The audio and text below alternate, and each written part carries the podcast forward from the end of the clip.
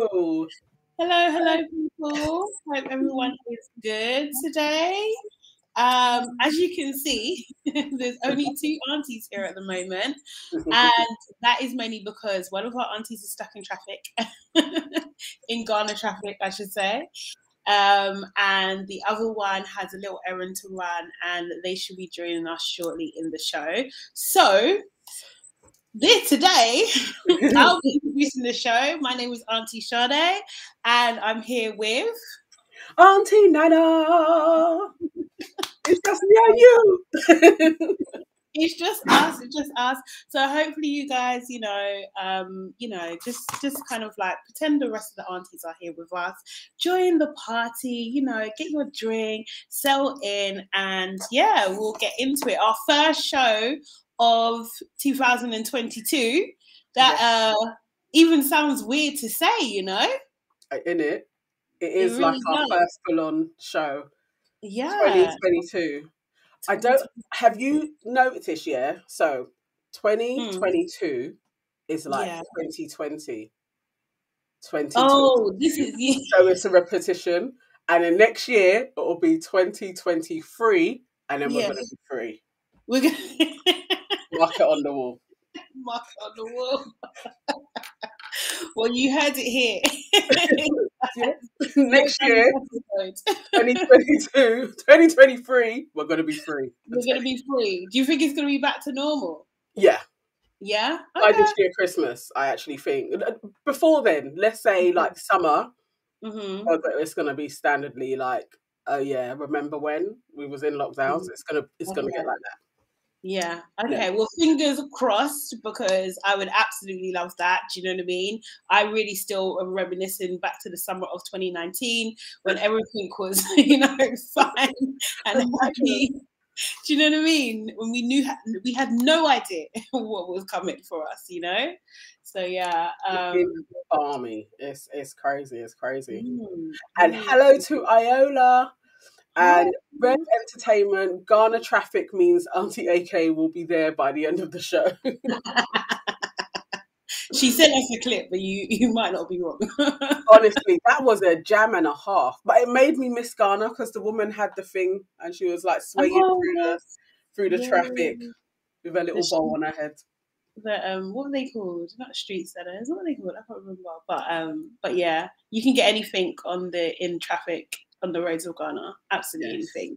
From pure water to friggin' what do you call it? Toilet roll if you want it. Windscreen wipers. I've seen. Uh, I've seen. I've seen. I've seen all sorts. I've seen absolutely all sorts. It's the But yeah. water that I would always get until I got a bit sick. Will you Oh, really? like water in a bag? Yeah. Oh no no no no Oh, no yeah. no. My tummy's too. I'm very Western. My tummy's too know. delicate. Like honestly, like even the food. I don't want to go into too much detail because it's gross. But even there's been a couple of days, man. I've been taken out. you got Imodium at the ready, yeah? yeah, but it wasn't even working. That's the thing. It was so annoying. Oh you know wow! what I mean? So uh, a couple of days I was just taken out, and I wanted like I wanted to taste flavors and taste all different things. Do you know what I mean? And like, yeah, no. Every, every time I've been, I've had a, a bout of diarrhea every single Yeah. time. And I won't go and eat places where they cook outside. It, there's no Oh. difference. It doesn't really matter where I eat. Mhm. At some point, I'm gonna be a little bit sick. Yeah. I'm I'm lucky actually because uh, a couple of people have had like full blown food poisoning, so I haven't been like vomiting or anything like that. But Yeah. a few people have. Do you know what I mean? But Oh, like, yeah, you have to be. I don't, I don't know. You have to know what your disposition is. Do you know what I mean? Because I, I I I seem to forget. Like, yeah, I want to eat all the stuff, and it's just Yes, like, no, yes, no, you yes. can't. You That's actually, exactly what I was doing. Getting hot and being like, oh, I need some water. And then Yeah. after I finished and I look at the bag and you know, like your handprints are there and it's all like brown and stuff. And it is like, oh, this is gross. no, no, no. I totally, I totally feel ya. But yeah, shall we get into? Uh, we don't have a game today, unfortunately. No. But uh, Auntie Nana, what are we going to do instead? Okay. Well, we. I think let's discuss New Year's resolutions. Do Okay. you have any? Do you have? Do I have any? So, I I kind of do the same New Year's Every year. resolutions. it always, and it's not even on purpose, like, but it always seems to come back to these, which is really annoying because I haven't reached my goals. Um, so yeah, but like, okay, so number one is like obviously be healthy, exercise more, and yeah. what else? And yeah, just generally like work on my nutrition and stuff like that. Um, that I've been I've been putting that down for like probably the last six or seven years. Like ridiculous. And then learn Yoruba as well. That's a big one. Oh wow. That's I still don't one, though. That's yeah. That's good. That's good. Try, but I'm I'm just so really bad at it. I don't know. I think there's like a mental block there or something. So I want to do that. And the other one is learn how to drive. But um I've been actually talking to my therapist about this, and he thinks that maybe not so a good idea because I have like, oh god, not to go so heavy so early on in the show, but I, I have anxiety, and a lot of my anxiety is about driving and car crashes and things like that. Do you know what I mean? It's okay. totally irrational. I know it's irrational, and I can, you know, I work through it and stuff. But like he's like, mm, maybe not a good idea. Like, let's get to the root cause, like work that out, and then you know, do you know what I mean? Then look into the driving um, lessons and stuff. So I I I disagree with him.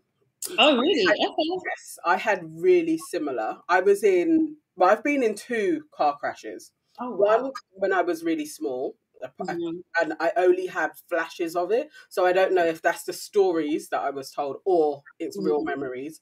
Yeah. And another time, this was actually in Ghana in um, the year 2000 when I went for the first, second time. Okay. Um, but I the first time I was a baby, so this was like the real time that I remember. Yeah. And we were driving in a storm and hit into a tree. So I had real fears to be driving. Yeah. I was just like, it's not going to happen for me. It's not going to happen. And one New Year's, I actually I did a pledge with a set of people that I didn't really know, mm-hmm. and they invested in my driving lessons. They all gave me oh, money, so I was yeah. literally like, I have to do it because there was too many people like rooting okay. me that year to get it done. Yeah. So I did it. I was like, by the end of this year, I can't meet up with these guys again and say mm-hmm. I didn't learn how to drive. So I did an intensive course. And mm. first two days, I cried, like burst out into tears in front of the guy. I was like, I can't do it, can't do it. Proper wow. meltdown.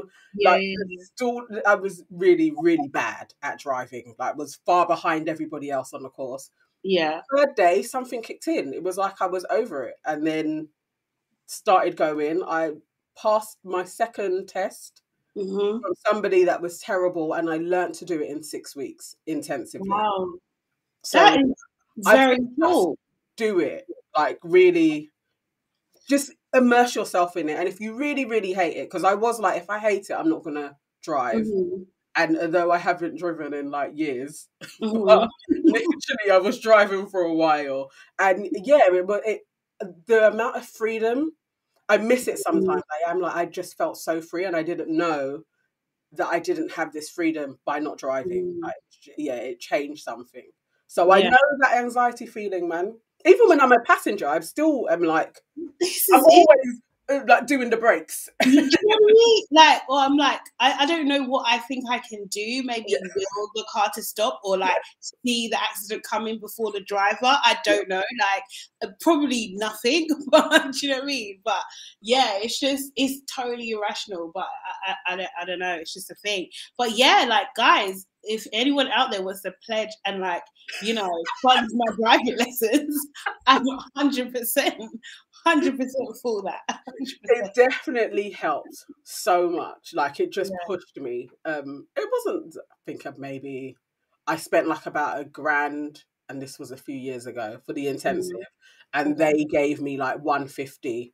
But it was just the fact of people putting their hands in their pocket and being yeah. like, Here, we're paying, we're we're paying. Like it's just like, yeah, okay, I have to do this. So I I would pledge to your lessons. I would definitely give you some money.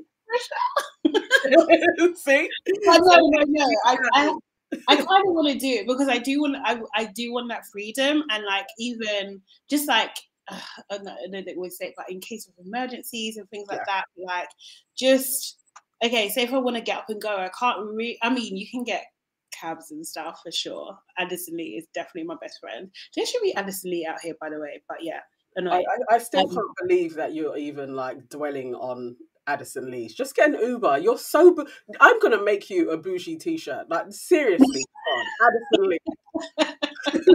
Who's still dealing with Addison Lee other than Auntie Sade? I, I I, I have, you know, a lot of people. yeah, yeah. Folks, you know. but yeah, but I only like I only like I'm here in Ghana. I've been using um Bolt a lot, okay. um, which I would never use in the UK. I just oh my god, oh you're. I would never. But but oh, Bolt, Bolt is literally like my standard. Oh, like that's, that's the app that I go on to. Yes. It's both. You're trying to be offensive to anyone. Look how you're treating Bolt like it's like some man on a bike. Like, oh, you know. As well. yeah. It's too random. It's too random for me. Do you know what I mean? And like, yeah, I think, yeah, I yeah, I can't. I just can't in the UK. But here, Bolt is like that Ubers they take much longer to arrive, okay. and like there's much more Bolt drivers on the roads than there are Ubers, kind of thing. So you just tend to use them more, and it is about speed. Obviously, there's not like um public transport like we used to. Do you know yeah. what I mean? So it's just you know I wouldn't even know where to start. serious, but um, so have you been on a trotro? On a trotro, what's that? A trotro's like the local bus. Oh like, no, not here you know, like no, you haven't been on one of them. No, I've been in one in Nigeria. Okay. My mum made me when I went. when she made me. and, and yeah, if I was in Ghana, I would have made you go on a trotro as well. Seriously? Yes, yes, yes. We'd have to go on a little trotro ride. Even though I, I too don't like them, but I would do it to torture you. Like just, no, no, just, just to see your face when somebody hands you a child, or you got pictures. This auntie, I swear to God, she was sitting on me or something. Like I remember, it was just traumatic. I was just like, no, it's like my personal space. I can't. It's too much. But no, I haven't done that. I haven't done um what do you call it? What did I, I don't know what you call them here actually, but you know the motorcycles, the motorbikes. Okay, okay, yeah, yeah. Either I'm a bit shook. Um, but we did go into like um, I don't again I don't know what they're called here, but the tuk tuks. Do you know tuk tuk? Yeah. yeah, we did we did one at one party. We got one of those from the hotel to the party. That was okay. Yeah, unnecessary, but a little adventure. Oh, yeah, yeah, yeah, yeah, yeah, yeah. But yeah, the drivers are a bit, yeah, nuts. Definitely a bit. No, it's flipping crazy. crazy, crazy. Right, let me do these few comments. So um, Neodate says, please embrace the freeness again and get back on the road, Nana. Nicola says, hi, aunties. Hi, Nicola. Hi. And Iola says, I totally understand the anxiety around driving. I lost interest after getting run over by a motorbike um, became shook of being on the road. Over it now. It's cold as fuck and freedom. Yeah, okay. I'm telling you, like it definitely made such a huge difference. And she goes on to say, yes, bougie babe t-shirt for Auntie Sade. definitely. I wear it. and Neodate says the brand loyalty to driver apps is interesting um, because most drivers are working on both apps in the UK. And if you haven't been on a trotro, you haven't really visited Ghana. you got a few days. I, I, think you need to do a little oh. video from a trotro. I've done it on. I've done it in Nigeria. it's different. and it was a one of those, yeah. West Africa is West Africa. It's all the they, I mean, but come on, Nigeria and Ghana are very similar. Like, yeah. I think uh, they're just so similar, and that's what I love about being here. Like, it's it's kind of like it's a lot like Nigeria, but without the stress, without the wahala, basically. That's but I love, yeah. I, I really want to go to Nigeria though. I really, yes. really want to go. Yes, we should do a trip. We yeah. should do a trip, man. Seriously. Oh, we should. Yeah. Oh, that'd be wicked. I mean, Grenada's on the list as well. We need to go yes. there. Yeah, yeah, yeah, we do. We do. We should visit everybody's like home countries. Yes. basically. But yeah, Cool, cool, cool. Um, so yeah, shall we get on to what have you heard? This is where we pick a new story from the past week and discuss it. So, Auntie Nana, what have you heard? Okay, so I'm sure I'm hoping everybody has seen this story doing the rounds on social media and in the in some press. Um, but basically it was there was a video going around that China had created this fake sun that was five to seven times more. Um, what's the word I'm thinking of? Hotter doesn't sound right, but it, I guess it would be. Yeah. yeah. Hotter than our sun that we have. Mm-hmm. And they had created this with some um, nuclear energy and then there was a video that went around, and people thought that this was China actually launching the sun. And it wasn't. But I'm going to show you the video that was doing the rounds right now so you can see.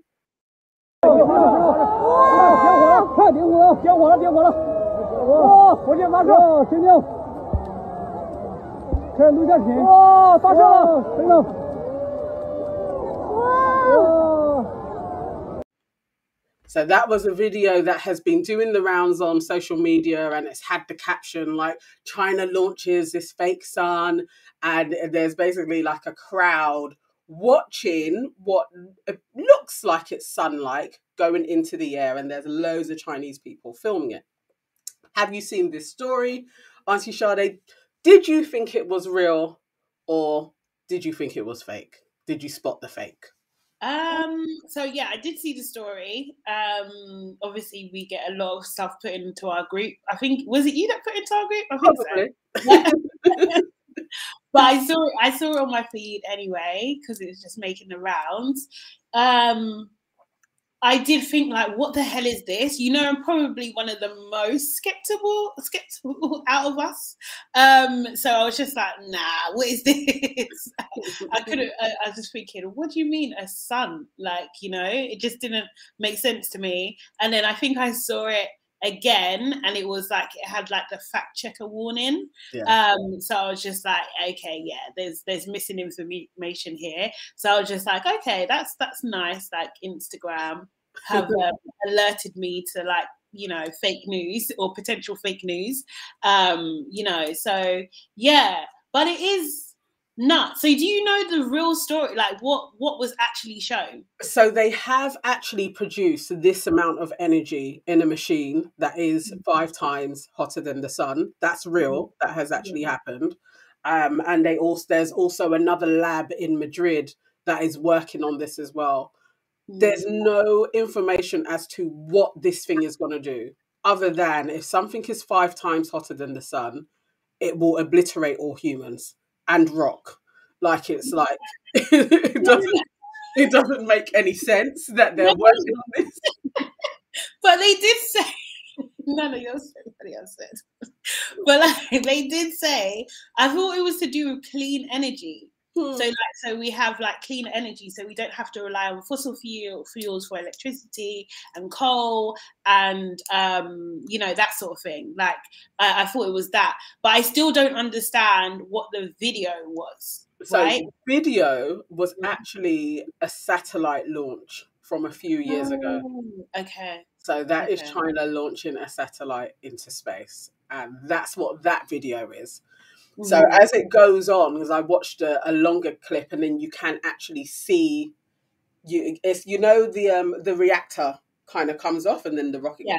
You see that what? So what we're initially seeing is the reactor exploding, so that the mm. satellite can go up into the air. That was that video. But obviously, the story is there, and somebody decided to attach it together and create yeah. a viral moment of false news. But it's still interesting that China is working on this. I know there is this clean initiative along mm-hmm. with it, but with all things, there could be an explosion, and that that could be like the end of us. Like they're still yeah. toying with destroying this planet in some way, shape, or form. I think. My opinions, allegedly, maybe. Um, no, I, I, I think all nations probably are doing this. We just don't know about it.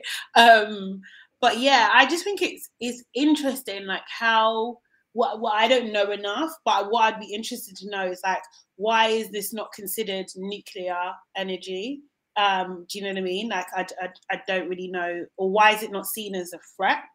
Um, you know what I mean? Because if if it was under the umbrella of nuclear, it would be a threat basically. Yeah. Um, and generally, the kind of like I think the the the view is that China is, you know, a superpower and you know do you know what i mean? And more powerful than the west. So what could the west even do about it? Yeah. even yeah. if you know um so yeah it's interesting. And i wonder how far like i wonder like because obviously we've got it on our kind of like local blogs and everything like that. And like how is this being reported around the world? Do these blogs and do these news stations like why why are they not getting pulled up that this is like you know doctored footage at the end of the day that's interesting. Well, the footage I couldn't find on any credible sites. Okay. Like, but the story of the reactors and China actually having this um, power that they've m- managed to manufacture out of n- nuclear power, that's mm-hmm. out there. That's on various different news websites that is there. But definitely, that's really uh, interesting because it's not with a, it's not with a, a modicum of fear. Mm-hmm. It's kind of like, oh, this is this is really like inventive and new and and could provide clean energy but there's still not that thing of if you're creating energy that is five times more hotter than mm. the sun and something happens that could obliterate a hot, like who knows how far this blast could go what it could do to the earth they're not discussing yeah. any of that and we know that things go wrong yeah and i don't know I'm, I'm still like okay so china are going around the world. They they've like got their spaces all building train tracks, buildings, giving loans. It's like they really do have their claws all around the world. And we know there was another superpower that did that, the British Empire, and look at what mm. they did. It's like I don't trust China not to do the same. We we don't know what their agenda is yet. And I'm mm. sure when the British first started, it wasn't all cruel at the beginning they were trading. It's, it's profit, wasn't it? That's that was the main driving factor. I think it's interesting. Although I, I just, you know, it kind of does clear. I, it feels like it's going into a space of xenophobia that was easy to kind of like slip into that. Do you know what I mean? And like China being this big, like scary monster that's there to kind of, I don't know, like to to to um, you know, dominate the world or whatever kind of thing. And I think that that is just you you see that in like especially like Hollywood messaging and that sort of thing that that has been a constant message, right? Do you know what I mean? Yeah, that yeah. China the enemy or whatever kind of thing and stuff. And it, I think it's just, but it is interesting that this particular story wasn't reported in a negative sense. Yeah. Do you know what I mean? Like that was I found very very interesting, um, and I wonder whether that's because that's you know maybe that's that is the future. Like maybe that is the alternative. Like because we do need to do something about you know not using fossil fuels and all yeah. that kind of stuff. We need to do something about that. But what does it look like? Um, and I'm not surprised if that this is a leading kind of technology that has come out of China, that doesn't surprise me at all. Do you know what I mean? Like they're yeah. years ahead of the rest of the world when it comes to these things. Although we don't really know what's happening in places like Russia. Do you know what I mean? So that is true. no clue. True. Yes, yeah. It's about traveling. But I really, really do want to go to China. Mm-hmm. I just want to go and like see what's out there um, and mm-hmm. also look at what what develop what developments will come over here as well. Everyone always says they're a good ten years ahead of us, mm. so it's like I would like to see what's happening. But I'm still mm. skeptical. When any any nation has too much power all around the world, uh, I am like, what's what's going to happen next? Because we don't really have a track record of that going too well. Yeah, and do you think like I don't know actually. Like, is it? I would also like to know what the benefits are. Mm. You know what I mean? Like, how can how can we, how can this help us? Um, you know, also, I I I just think I don't necessarily. I know, I know, I know. You should be skeptical. I just think like, I just think like if the like the African kind of like Chinese partnerships that are happening, say mm. if they they were a positive thing, like let's just put our you know you know our optimistic super, hat super optimistic yeah fairy tale hat on. Okay, I can do that. so say if they were like super like you know, do you know what I mean? Just about advancing the nations forward and stuff. Like, what does that mean for Africa? Do you know what I mean? Like, if they're not reliant on, well, actually, I don't know, there must be other stuff. But, like, say if they have this new kind of technology and that pushes them to a more equal setting to the West, what does that mean for us? You know? Do you know what I mean? I think that is. That's... I think, okay, so because it, it's an unfair trade off. And I think mm-hmm. that's the that's the problem. Like the reciprocity between the nations isn't fair. Mm-hmm. And that's where I have, um, I don't think their intentions are any different to anybody else trading in Africa. You're taking lots of resources out, and yeah, you're giving something more back than straight up stealing, like what the West has been doing, but there's mm-hmm. still an element of theft. Like you still are removing lots of gold, destroying the land, and mm. taking it and profiting. And so it's the same type of thing is still taking place. China wouldn't be able to manufacture as much as they do without the natural resources that are in Africa. So yeah. it's within their interest to be there as well. And so if you've got to give a little bit more to supersede the Western deals, they're going to do that. But does that mean that if you've got all of your hooks and then maybe it moves on to you're going to have military bases what does that mean for Africa all over again? And mm. so that's where I'm like, if they were going to do it honorably, it would be an honorable trade from the beginning, mm. and it's not being. Do you think that actually? What would you think that actually looks like? Like a honorable trade. Mm-hmm. Oh, that's like fair trade. Like you're paying properly for all the everything that you're you're taking out of the country is like a, a, proper fair wage so it isn't on this kind of living wage within the country that's already there so mm-hmm. yeah, it's like no you're paying fairly but then again china don't pay their own people fairly either they have a mm-hmm. terrible class system and they oppress people on their land as well so it's like uh, uh, they're not trading fairly anywhere you mm-hmm. wouldn't be able to amass so much if you were being fair. And that's the truth of the matter. It is like to have the trillions that they have to be able to cancel people's debts. You're using human power, and generally, you're not paying them right in mm. order to do that. So I can't, I can't trust them. Really, it's like a set elite within the Chinese empire that are running everything as well.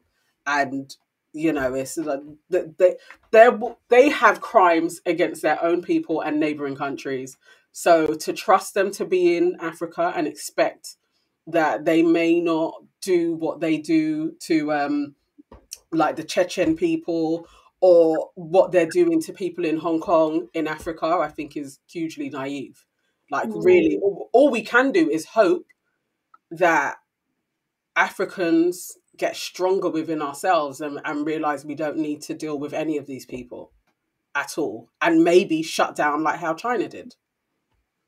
And just get mm.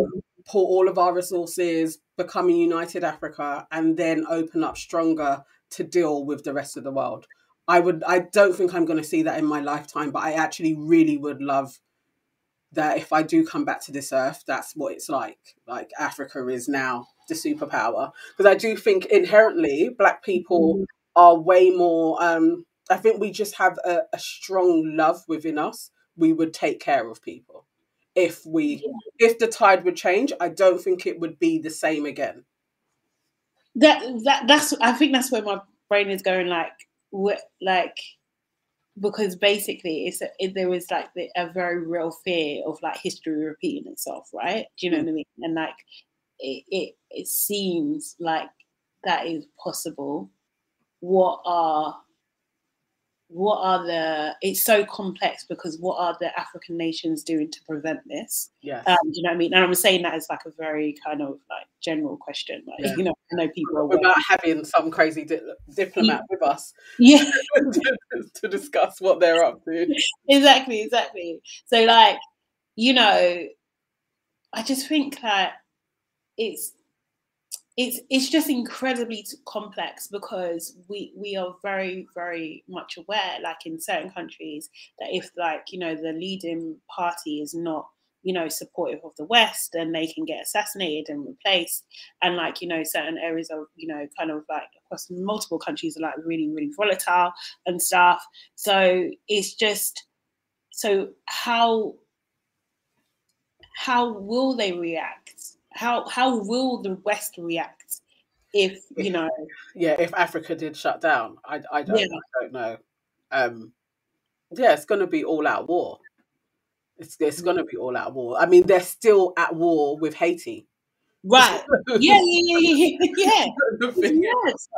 yeah, it would be an absolute mess, but there's there's and it something to hope for the, seizing your moment isn't it there's always there's always like a when when power is going to shift there's a mm-hmm. moment where you can get away from the person because they're weak mm-hmm. so i'm not saying it's now it's like actually as the pendulum swings and the west kind of crumbles a bit more maybe that's when africa's going to be able to be like okay we can leave all of this and shut down because they're they're all weak at this moment mm-hmm. who knows all the aliens could come along and then it's a whole other fight that could take place too. The thing is, yeah. so we always think the aliens are going to come to the west first. we always might they might already be in Africa. Who knows? Seriously, there might be. Um, but like, they are I here. Mean, so they, they're here. They are here. They're definitely here. And then, like, if it if it did go to all that war, what are you doing? Like, are you would you pick up sticks and like move? like, do you know what I mean? If it was, like, what would Where? you do? Huh? To like, to like or you know, or whatever, or neighboring countries and stuff like that. Like, or is it is because like for us, for us in the diaspora, yeah. that's that would be like a very that's conflict. that's like um, if they came here 1st mm-hmm. like they landed and they yeah, and I could get out. I'm going to Ghana. Mm-hmm. And I'm gonna chill there until they come over there. But if the aliens were like of a friendly type of species and mm-hmm. they were offering, you, you, can come to our place, I'm going with them.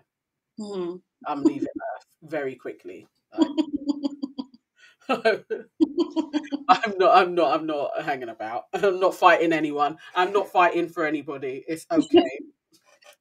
so uh, you might as well read the comments because it's cracking me up. okay, so um, I'll go to Nicola's question. She said, "My question I have is this: China is extremely stringent when it comes to censorship. Therefore, we do um, why do they want us to know about this fake sun, moon, or whatever it is? That is very true. And mm. also goes on to say, Auntie Sade, have you not heard Auntie Nana? She, she is surrendering. Very true. I'm off. Go Going with them. Bye, guys. if they're friendly. If they're if not, then yeah. I'm also not fighting, and it's cool, isn't it? I don't know what I'll do. I think, I, I just think even even we will, we'll see. I just think that yeah, there's the the tensions are definitely growing, and I think people are very uh, skeptical, as you you know been saying about you know the Chinese input into things in Africa for sure, and the Caribbean as well. Um, yes, yeah, yeah. But it's interesting if it all switches sides. Do we just end up in the middle again? Because it just feels like we're in the middle. Do you know what I mean? Like as Black people, um, you know. Yeah, uh, definitely. But if if you know if if we could maneuver, because power always shifts, right? Yeah. Doesn't it? It just it always shifts. Like, and I feel like you know, hate to say it, but we've been on the bottom for a little it's while. a while, isn't it? It's, it's, it's, a a while. It's been it's been a it's been a hot minute. It's been a hot minute.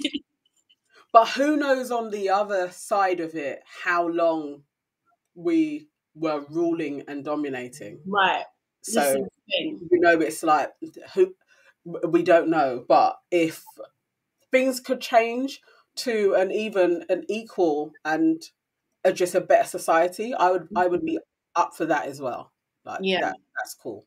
Because because that's the other thing as well. We we we romanticize that. I've I think we romanticize that we were like fair and just and all this kind of stuff, but. Eh, why? I know, I know it's true. No, we could we could have been exactly the same. Exactly. I, I We're also humans. yeah, yeah. That is that is true. I don't trust humanity, basically. there is that as well. There definitely yeah. is that. And I guess there's just genetically, you know that all nations have come from African genes or mm-hmm. melanated genes. So but it's it's karmic, isn't it? We are reaping whatever has gone out there. We have created yeah. it, all of us. So then, in order for it to stop, that's why I'm always like, it's not on Black people to mm. stop anything. It's actually for everybody collectively to be like, all of the hate and racism that's out there will benefit all of us mm-hmm. if we stop this thought pattern and stream yeah. and actions. It's like it, it's not just for the benefit of Black people it would actually really, really help white people as well, definitely, and all nations. Yeah, hundred percent. Hundred percent. Okay, so I'm gonna go on to my story. So, Auntie Sade, what have you heard? so, I have heard um, a story about IKEA, who um, have apparently decided to cut and I don't know if this is a nationwide thing or whether they've just chosen to do it. So maybe someone in the comments can clarify. Um, but they've decided to cut sick pay for the unvaccinated. Um, so let me just open this story up real quick. Um, but how I understand it is that if you are unvaccinated and you need to quarantine or because you become in contact with someone, then you're only going to get statutory sick pay and not kind of like normal sick pay. So okay. I think it's I think it results in like a maybe a couple hundred pounds difference um, overall. But it, then obviously it depends like how many times that would happen. I guess um, if you know, do you know what I mean? You use up all your sick days, and then if you use up then all your holidays and and then do you know what I mean? Like whatever, like wow. then you would have to be. I, I'm guessing, I'm assuming you'd have to take unpaid leave. Um, and this only applies to people who are unvaccinated and not vaccinated. So I just wanted to. I, I, I can probably guess, but I just wanted to get what your opinion on, on basically what seems to be medical discrimination. That's what this this uh, you know kind of is going into the realm. Like, how do you feel about it? And do you think that this uh, is be- going to become more popular across like you know like countries like the UK? Um, yeah, what do you think? What are your thoughts? So uh, IKEA, I can't tell if this is like the. It is for here, isn't it? Yeah, no, it's for the UK. Yeah, for the UK. Yeah. You know, I think I don't think this is going to last long enough for it to be widespread. But mm-hmm. what I do think is for the, and there's a couple of other companies that have joined in on this as well mm-hmm. recently. I feel like we're going to have to have some type of like, it's not as bad as apartheid, but some type of truth and reconciliation after especially mm-hmm. in the workplace because this this is clearly discrimination we all know that both sides can pass this on. Mm-hmm. And is this not being like a responsible member of society that when you're in contact with somebody that has had COVID or is, has COVID, that you quarantine as well for five days now? Like it's just, mm-hmm. but I think even, is it, haven't they even changed that now? Like it's like you don't quarantine. I don't know if maybe they're just imposing no. unvaccinated people. Vaccinated people I believe you don't quarantine. I think so that you can go back to what, yes, yeah. and that's uh, if you're not if you're not displaying symptoms, if you're asymptomatic. Yes, yes, yeah. yes. You can you can go to work. Mm-hmm. That's mad in itself. So it's like, and and maybe we all do that now then, so mm-hmm. that we mm-hmm. do get herd immunity. It is like, look, it's out there, but it doesn't seem fair to be penalizing unvaccinated people when you know that the vaccine only has a window of being effective on vaccinated people as well, and especially mm-hmm. if they're mm-hmm. not boosted at this moment. And against somebody who has had COVID and has natural antibodies, it's like you have more protection. So uh, this seems unnecessary, other than wanting to point out to somebody that you're unvaccinated and you're going to be punished for not getting vaccinated. Mm. I, and I think once this all died down and we go into endemic stage, there's going to need to be quite a few apologies spread about or real conversations of how easy it was for people to be discriminated against. You shouldn't even know who has been vaccinated mm. or unvaccinated in your staff anyway. It's like that's out of order. If you're going to do this sick pay, it should literally be that's the standard for everybody that has to quarantine. They mm. should go on statutory sick pay. That should just be your your company policy now. I, I think it's disgusting. I'm not going to boycott IKEA though, because I do use them quite often. I'm not boycotting. I'm disgusted. You know what? That's so bad, yeah, because it didn't even cross my mind. Why?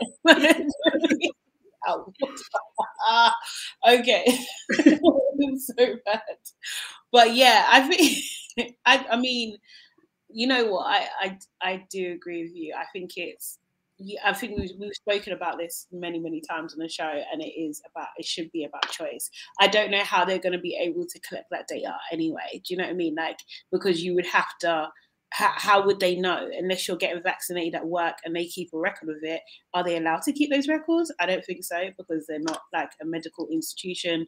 Um, unless you kind of like invest this in their contracts, I really don't know. But it just seems really dodged to me. Do you know what yeah. I mean? Like um, keeping that information on on their employees. So you would have to like self um, self uh, what do you call it? Declare declare it exactly.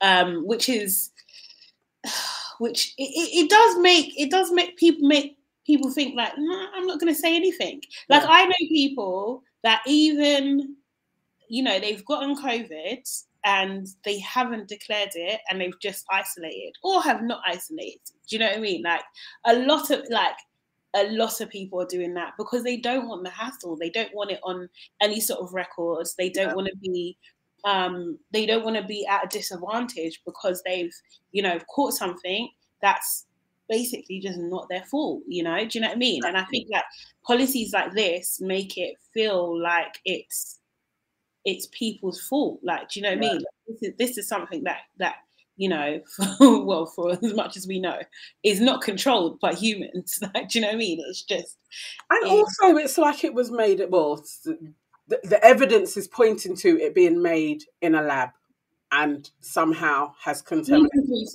Yeah. Mm-hmm. And the, nobody seems to actually really be looking into how this came about and who is responsible for this. But if you happen to catch it, where you could catch it, we don't even know. You could just catch it walking through some mm-hmm. particles like that advert. Like literally, you know, the person has it and they cough and they leave the black particles. I, they could cough in a shop and I happen to just walk through it and then I've got it. I'm not at fault for that. No. It's almost getting to like, you know, early HIV. Like it's like there's some shame in in in being unvaccinated and catching COVID. Like it's yeah. like this is your fault. It's like yeah. nobody asked for this shit at all. And really we all just want to be healthy and be treated fairly. It's just like however you decide my healthy is this and i'm not going to take this this vaccination because whatever your reasons are it should be your choice to just be like i'm i'm not going to do it. But ultimately you just want to be healthy. Yeah. And it just doesn't what's the word? It just it, it, it, it just doesn't seem fair. Do you know what I mean? It, re- it really, it, like, it's an unfair policy. It's not equality. And I feel like this is probably infringing on human rights in some sense. I would think so. Yeah, it's it feels like it is, and I, I think it's it's interesting that IKEA have done this. I thought that was interesting. Like, mm. like what's your, you know, like why why haven't you know? Uh, I don't know if they have, but like Transport for London done this. Do you know what I mean? Like kind of thing. I just don't, you know, or like, is this the policy in NHS? Oh, well, NHS you have to be vaccinated, right? Like now, that's part of it. Um, I think they're going for April. Okay. Although it's not on our thing, but kind of um, related. Did you see that clip with the doctor and Savage? I never know how to say this man's name. Oh, Javid. Javid. Yeah. Javid. Yeah. Yeah when he's yeah. in the hospital and the the doctor is like, "I'm unvaccinated, but I've had yes. COVID." Yes. Would you go back on this policy? And the way he came back at him, like, "Well, we're listening. This is a frontline doctor dealing with COVID since 2020." Well, he's an anaesthetist, and he was basically saying that the immunity that you get, the natural immunity you get if you get COVID and having a vaccine is basically the same. That's what he was saying. Yeah. And he was saying that in order for you to kind of like roll this out, this booster route, that you literally, especially for NHS workers, you would have to get the vaccine like on a monthly basis, like yeah. a, a, booster on a monthly basis. That's what he was basically saying. and, staff you know, you know, the, and the guy couldn't he he couldn't respond. He didn't have he didn't have a response for it, so he just kept on saying the same thing in a true politician style. Um, and it's it's interesting to me. Uh, I don't know. I'm kind of like I, I, think like that's his opinion. Do you know what I mean? Like I I, I do think that okay, it, it's your opinion. You're not the expert for the country. Do you know what I mean? Like on how to manage this as a country. And I think that that's what the I'm not defending no one because I know that they're, they're, they're assholes and they don't care about. But, but, but like I'm just thinking about how do you problem solve this? How do you problem solve this as a country? Do you know what I mean? Then, like, if your resources on how to manage it are like the NHS, then you have to make sure that NHS is at capacity. And if it's not at capacity, what do you need to do to make sure that it is? Uh, and you know, the answer really is pump more money into the NHS, really and truly, and you know, pay people fairly and all that kind of stuff. But they're choosing not to do that. So, what is the other alternatives that they can do? But and also listen to the staff. Like, if the staff yeah, are like, we don't feel that we need to take the vaccine. Well, that was one staff member, and also, and also like that that was his opinion. Do you know what I mean? And I'm not saying that other staff members don't feel like him, but your representatives of your your institution, that's not their position. That's that's that that it just isn't. Do you know what I mean? Right. So I, I wouldn't even go as far as to say that. I thought the hesitation of all of the staff that he said it to, and there were six members of staff when he was like, "What do you think about this policy that we're hmm. introducing?" And they all kind of went, uh, that to me suggests that it's not everybody that is for this, and this yeah. was the only one that was like, I'm gonna put speak my face to this and speak up on it. It doesn't make sense that you have shortages in NHS staff already, and you're threatening to sack people that aren't vaccinated when for a whole year when we didn't have this vaccine they were the ones looking after people, really high numbers, not knowing what was going to go on, and they were on the front line dealing with it. And it's it's like that's a kick in the teeth now that you have this to then be like, well, if you don't take this, then you're going to lose your job. It actually doesn't make any sense to do this. It would crumble the NHS even further. They don't even know how many people could lose their job. It's like, how how have you not worked out how many people potentially could be out of the service and but you're going to try and bring in retirees or open it up to other people from other countries. It doesn't. It, it beggars belief. I don't even think we're going to get there, though. I don't think it's going to come into. I, I, I honestly, I, I honestly think that the government are banking on people to behave exactly how they behave. That's that's basically it. So, like, okay, you had this one guy. It's just, it's just, it's just interesting to me that okay we got that moment right? Do you know what i mean? But what's actually really going to change? Nothing really. That guy might even lose his job. Who knows?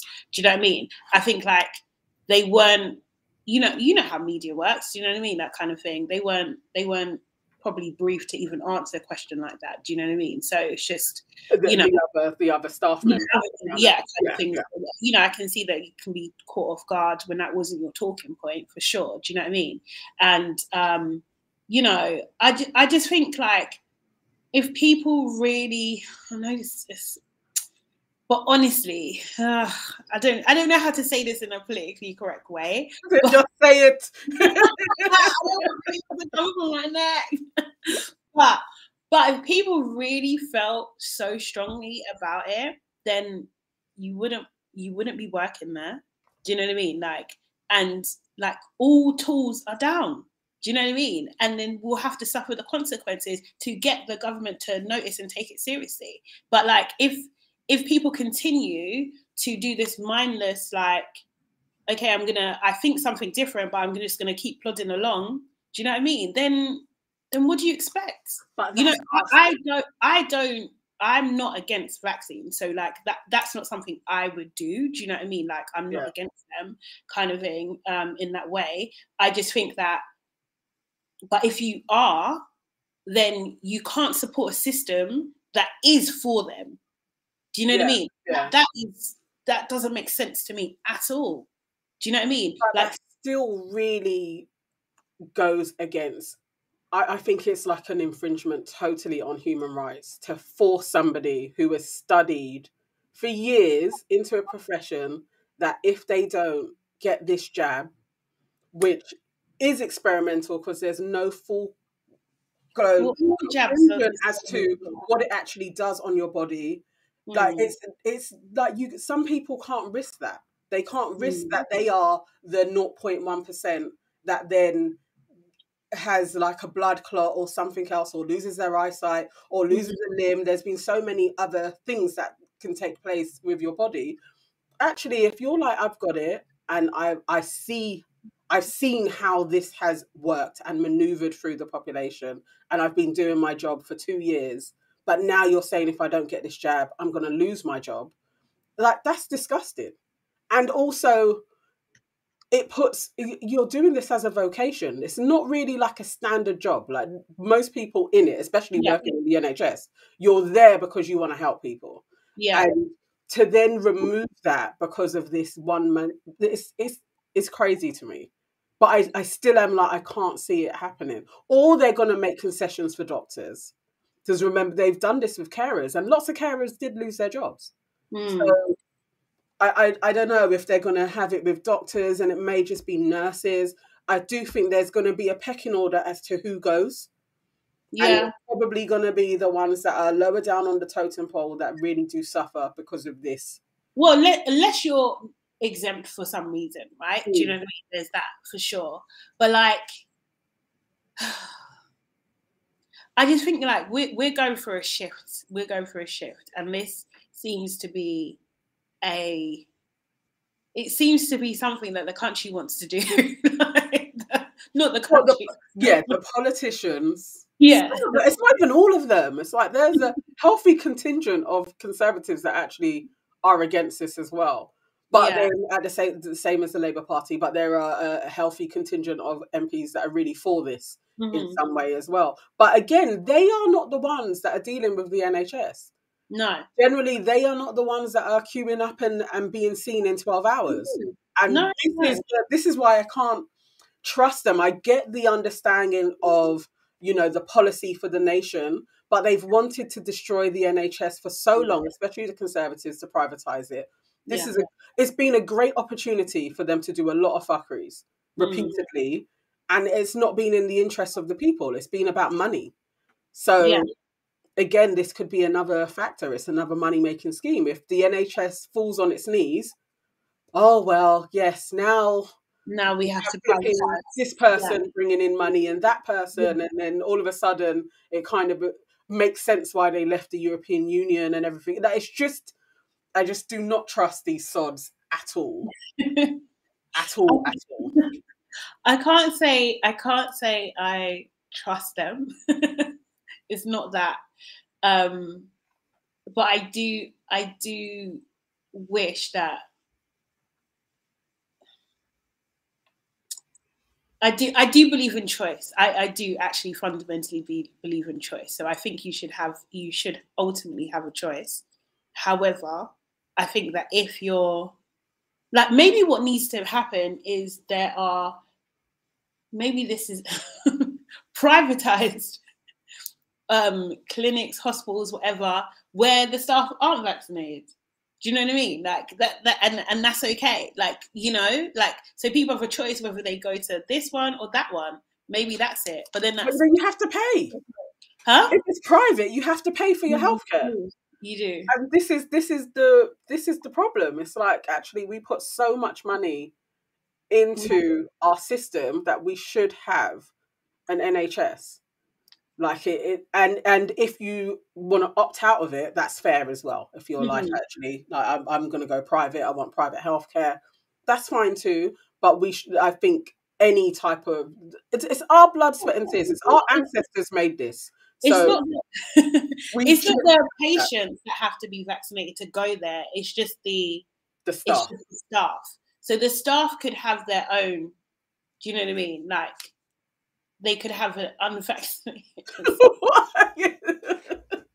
unvaccinated practice. okay, so putting back on our fairy cape and hats. Yeah, this, optimistic utopian world. Yes. All of the unvaccinated staff are going to get together and find a, a hospital funded by the Tory backbenchers that, that are anti-black. Basically.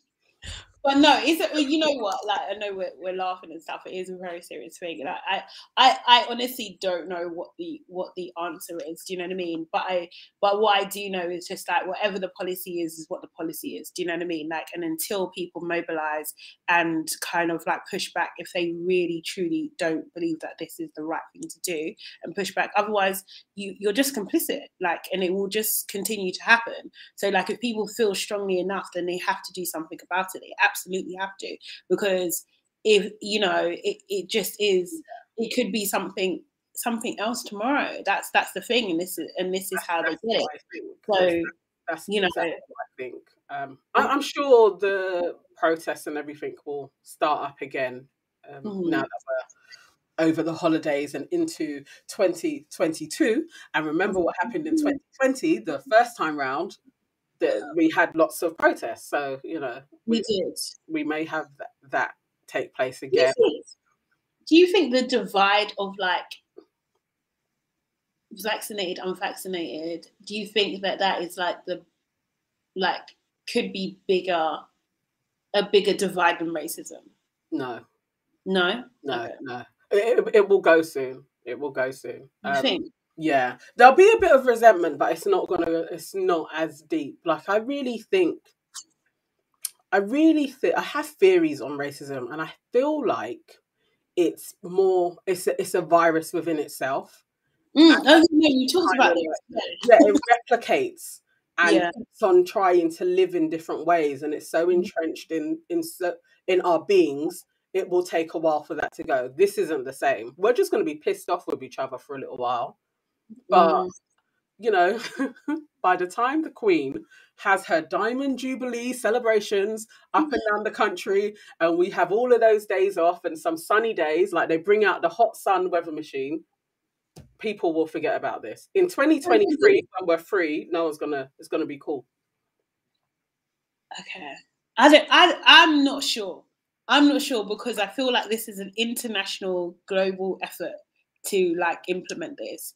And I kind of think like just like just look at like travel, right? Do you know what I mean? Like you still, even though like things have changed for the UK in terms of like if you're vaccinated, unvaccinated, like how you test and whatever, but you still have to be vaccinated to come to Ghana. Like, yeah. do you know what I mean? Like, like is that gonna lift? Yes, on the twelfth. Um, so that's in two days' time. There's an MP that's taken it to the High Court and saying oh, really? it's actually against um, human rights to be vaccinating people in the airport and to impose that. as well. So it's going to have a hearing, yeah, on the 12th of January. That's happening in Ghana. So wow. hopefully, mm. even if this first attempt fails, there'll be other people that will continuously come forward and battle mm. against it. So I'm telling you, it's not going to last long. Okay. At the longest, by 2025 at the longest, and then we'll be over all of this. Like I really don't. I, I don't know. By the end of the year, uh, I'll tell you why I'm skeptical is because I think that I think that these these things are usually driven by profits, mm. and I think they've made a hell of a lot of money. I think they've made a hell of a lot of money and like unlocked a new level of fear, basically, yeah. to exploit. Do you know what I mean? And if you yeah. if you can exploit a fear in uh, uh, people in in a, in a society, then you can control them. Do you know what I mean? So I just I, that's that's what I'm skeptical. I, am I'm, I'm not as optimistic as you on this one. I, really I just don't think enough people died. As many as mm. they were forecasting at the mm. beginning didn't actually die, mm. and I think that's why there's like a real kind of apathy, and people are just going out, and that's lasted a little while. There's still yeah. lots of people who are shit scared and will not go and visit family, but it, that's waning because then when you look around, like as I always say, on this road, there's uh, where I live, nobody has died around here, and mm. I think if there was more death, you could they absolutely could have milked this for flipping a decade, but it's just not. It's not being as violent as I'm sure they would have hoped. They managed to get a good two years out of it, man. They need to just give up. It's like, don't you think that that they will just write the story because they create the history, right? So they don't, they don't, they will just say like because of the vaccine because they're trying to claim like what eighty percent of the population is vaccinated. Yeah, is, I don't believe that for a second. like, you do you know what I mean? They will say these are the reasons why that that they were able to. I think the I think the narrative that's going to come out of this is almost like a world war. Like, do you know what I mean? Like, it'll be like Britain came to the rescue with the vaccine and they were leaders and they saved the people. Do you know what I mean? Like, I think it was, I think it's going to be like that and it'll be so romanticized. Like, oh, the nation came together and they clapped for the NHS and yeah. all this bullshit. do you know what I mean? And not, not focus on the fuckeries, basically. Yeah. yeah. Yeah. done. Um, but that, yeah, that's, that's, definitely true. That's definitely happening. Like you mm. can see the little story reel that they'll they'll put out in a couple of years mm-hmm. like you know thank you for your your service and yeah. and there'll probably be like maybe a check for the people that did get vaccinated like just an extra pat on the back well we get money you never know I wouldn't be surprised. I wouldn't be surprised when you're on your fifth booster. they're like, for your your dedication to the cause. Oh they, God! They give you a hundred quid. you know when you get medals, like yeah, I done that. like, yeah, yeah. The, the, person that was boosted the most is going to yeah. get like an an uh, an OBE. An OBE? Can you imagine? yes, that will happen. Um, so Iola says that's a great question, Auntie Sade. I think it could potentially. They've tried to divide families, and even on dating apps, people are selecting via whether vaccinated or not. So I've been told, wow. as Iola is in a long term relationship. Says 2025. I do think so. Maybe I'm I'm optimistic, but at the longest 2025. Mm. And then Iola goes on to say, "Isn't there a new collab variant? Yes, there is. Yeah, there is. What's it called? Flurona. Huh? Flurona. Okay. And I thought it was like a Megatron Deltacron. one. Deltatron. There's a. Is coming. Yeah. It's soon. on its way. Yeah, Delta Deltacron and and Flurona, which is a combination of flu and coronavirus that yeah. some people have been diagnosed with, and Delta Deltacron is a Delta variant and Omicron that has merged together and created a new variant strain. This is so dumb. Like I just don't. I... who knows? Who knows what's coming next? But still, um, mm. Deltacron doesn't seem to be as bad as the Delta variant, but also mm. not as cold like as the Omicron. So still not creating crazy amounts of death. Yeah. you know, in this country, it's on like 880 something in the last 28 days. So it's a 28 days from somebody saying that they've received a positive. Mm-hmm. And uh, lots of that percentage was underlying health conditions. That's mm-hmm. not a mm. crazy amount. There'd probably be more people in a month that have died from a road accident. Yeah.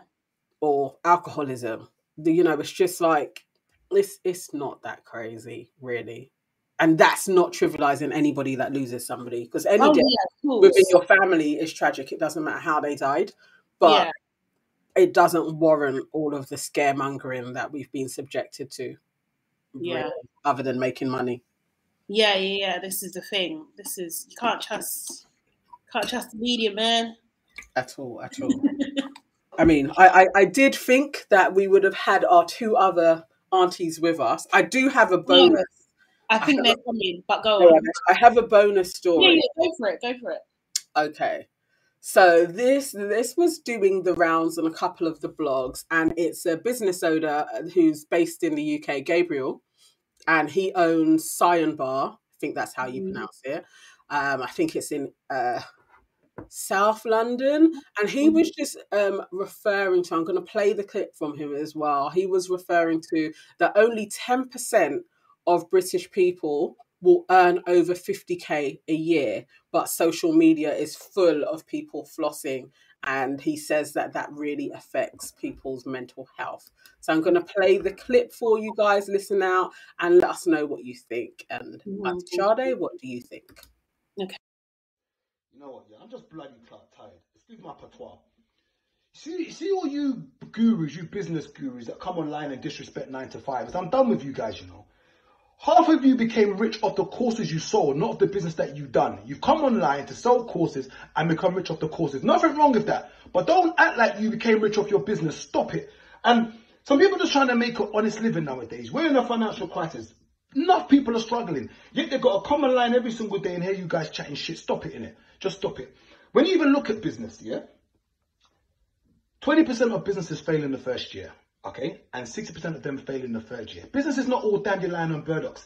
Like, you're not to just open a restaurant or a nightclub and walk in there like you're ghosted on a long Mac and everything's to go well. It's not. A lot of you are just glorified workers working for yourself. You know, you often hear people say, uh, you know, I'm not a boss. I don't answer to anyone. you're wrong. you're wrong. And the day you think like that, you'll be out of business. You answer to your customers. You do. You still got your boss. Your bosses are your customers. And I'm just done with this vitriol. I don't understand it. I mean, when you look and put things into perspective, you lot are gonna die from looking at social media. Social media is just the highlights, it's just clicks and glamour. Not everyone is living this life. It's not all dandelion on burdocks. And when you put things into perspective, only 10% of the UK are actually earning 50 bags or more, yeah? Which is about 3, 3.2k after tax. 5% are earning 80k, uh, which is about four and a half. And then you've got only 1% earning over, maybe over 100 bags, which is like maybe five and a half, six K after tax, whatever you want to call it. That's the reality of life. The average salary in the UK being around 30K. This life that you So, what what do you think? Is does he have a point? Are people selling a pipe dream, especially like this new investment age? Like literally, it's like everybody out there has crypto and and all and NFTs and everything else do you think that that is really unrealistic and is totally affecting people's mental health? Oh, 100%. 100%. Like, I, have you know, preaching to the choir over here. Like, I mean, I've been in business whew, too long. Um, I can't even do the math. Like, 2006, that's when I started my business officially. Yeah. Um, yeah, so a long time. Do you know yeah. what I mean? Like, it's it's not like, and, and now obviously with with with social media, I think it's it's easy to to kind of to really what's the word? Like just really kind of focus on those highlights. I remember when before I was even talking about this yesterday with my friend. Like before, I never used to post. I never. I, I was so riddled, riddled with imposter syndrome. I, I, just couldn't. Do you know what I mean? Like it paralyzed me. Um, but like I, I never used to post about what I did, like any of my achievements or anything like that. Do you know what I mean? Because I just thought like, oh, maybe it wasn't good enough and everything like that. But then I just like see people like posting basic stuff and like it's amazing. like, like what? like, but people are buying into this. Like, wow, yeah.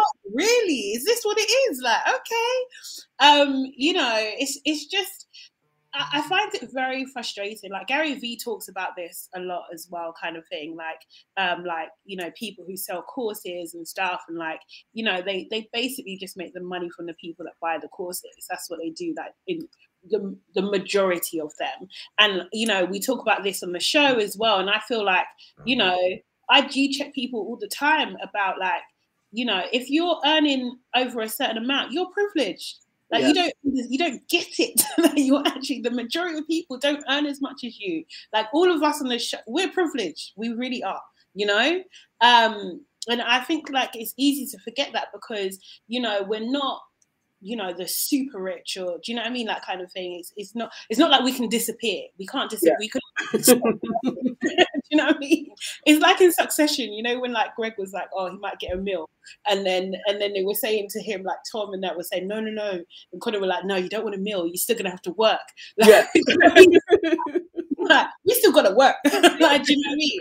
But um but yeah I just think like it, it it just really like entrepreneurship now is sexy. That's and it's been sexy for the last couple of years. You know, like people just like, you know, I work for myself. You know, everyone's talking about, you know, I'm I'm doing this for me and all this kind of stuff. And it's just like, no, no, no. Most of most of you guys, and this is my fun little thing that I like to do. it's, it's a little petty. It's a little petty. But sometimes, you know, in the UK, you know, all companies, if they're real companies, are listed on Companies House. I might have a little look. I might have see actually. Does it actually exist? Like, if if your company exists, and also, do you pay VAT? If you don't pay, pay VAT, don't chat to me. We're not. We're not in the same. We're not the same. We're not the same because that HMRC bill comes every fucking quarter, every month, and every year.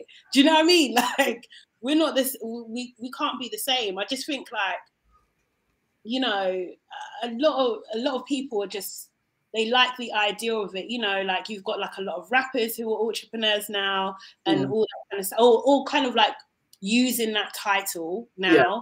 Do you know what I mean? And it's like it, it just seems sexy, but like it's a lot of hard work for you to actually succeed, for you to actually, you know, run a successful business. Most businesses are failing anyway. Most businesses yeah. are in the red anyway. Do you know what I mean? Like, it's fucking hard. it's just so, it's so hard. It's so it's hard. the worst thing to do. Like, honestly, if I had a choice, there's no way I would do it like this again. Do you know what I mean? Obviously, I love who I am and whatever kind of thing, but nah, the it's been a fucking struggle. And I know, you know, maybe I'm guilty of that. I don't make it look like it's a struggle because I don't really believe that you should always like be airing out. I don't feel like I don't have to give my all to social media every yeah. single like I just you know you're not gonna ever see me do that not really um but yeah I just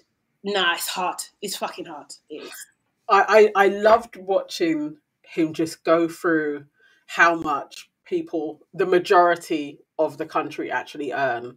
Mm-hmm. And then uh, after watching that clip, I went scrolling through my feed on my page, so my business page on Love Yaya, then to my business persona page, which I very rarely post on. Mm-hmm. But I'm following lots of business people, and then my normal page, where it's like more family, but it's the same thing. I was seeing the same stuff. People like just flossing or selling courses. And it really did strike me like, yeah, I guess if I was young, it's a different landscape to when I went into business. Similarly, I started my first business 2007. So I've been self-employed since then. And it is bloody hard. And I I I would love to have some type of job that paid me the same way and I could do 50% of the work. Like, I, I, would be fine with that. I really would. And maybe it's just that it's gone into like, what are we, 15 years or whatever it is. And it's, it's bloody hard. Mm. And there's so many ups and downs that comes along with it that nobody's showing you. And I bought loads of these courses as well. And some of them are good, but most of them are bullshit. And it mm. is like, you just get you get pulled into the sales pattern that they come along with and yeah that does that does make you a lot of money. Also, why I'm kind of skeptical to sell a course myself. Although I know I have a lot of knowledge, I go back and forth with whether or not I'm going to do a course. Or, hey, Auntie Sarah. Hello, my love. Or like, yeah, it, it, I'm I'm troubled by that. I am like, should I be doing a course? Should I be sharing this, or do I just deal with people that I know that ask me stuff and I'll give them information? It it it it slightly triggered me in a way because it is like, but I think I've worked hard enough to sell a course, but I understand what he's saying at the same time as well because it is like it is selling people a pipe dream, which isn't um, as sweet as folks think it is. No, it's work. It's a lot of stress. There's so many things that you can do wrong, and sometimes, depending on personality types, it, it's better that you work for somebody. It actually, mm. it's just less hassle. It's better to have a job than go into the entrepreneur life because it's it's hard and can be soul destroying at the same time as well. You need to be made of really strong stuff. But people flossing, it doesn't mean anything. Most of the time I just think it's fake stuff anyway that they're that they're showing. It's fake and filtered. It's not real. Mm. Like, you know, if somebody has glossy hair, I always think, I bet at the back there's a bald patch. what are you talking about? But Hello, Hello, how are you? Yeah, I've been better. I can't lie. Oh my lord! Yeah. I just played a clip of um, Gabriel, who owns Cyan Bar, and he was having a rant at people, just kind of sharing the falsities of entrepreneurship and like selling courses to people but that's actually how they've made their money it's not because they've been successful at business. no way it's quite a good I'll, I'll, put it in the group as well it's a that's good a pyramid one. scheme basically lots of courses are lots of courses are because if you have a good story you'll get people buying into the story of it and hoping that yeah. they're going to get that it's not even 1% of folks that usually can get to that same height of success than the course provider has got to. So yeah, I get I get what he's saying, but I was just saying that I um, I get asked to do a course very often, and I go back and forth if I'm going to do you it. You can do a course, absolutely. But you, you would bring value though. That's the thing, and I think like a lot of the, a lot of these a lot of this information or well, it depends what area it is, but there is so many, there's so much information on YouTube. If you can yeah. just bother to look for it, like yeah. honestly, like, it's out there. And like if you could, if you've got the time, do you know what I mean? I think like sometimes it, it just feels easier. It's just like, oh, I follow this person. They they do a thing that I'm interested in. Let me just buy this kind of thing. And also, but what they're buying is they think that they can get the recipe of your mm. success in the course. Yeah. And no, you just can't like you can't buy this sauce. Like you just that's the thing I was gonna say. It's it's got a few ingredients. Oh, oh. Auntie Farah. She did say her computer was was being a bit crazy. Oh yeah. Oh, oh. Okay, hopefully, hopefully she will pop back. Yeah. But you know what I mean though? It's just it's just really you you like what I've oh, you back? I don't even know what happened. I was in the middle of saying it's got the yeah. ingredients, but no one tells you how to put it together, and then it just all went. this is it. But go on, go on. What you gonna say? No, literally, that was it. I was like, it's like getting the ingredients for something, and someone says, "Here you go," but they've not told you how to prepare it. Mm. Yeah, like, there's, the, there's the ingredients, there's the tools, but I'm not going to tell you how to build it. Well, they leave they leave out stuff, and they leave out yeah, stuff yeah. that is that is not easy to learn or not not teachable. Like i think like for me personally i've been in the events industry for a very long time. Like i know events like the back of my hand I can do them with my eyes closed. That is my thing. That's what I do.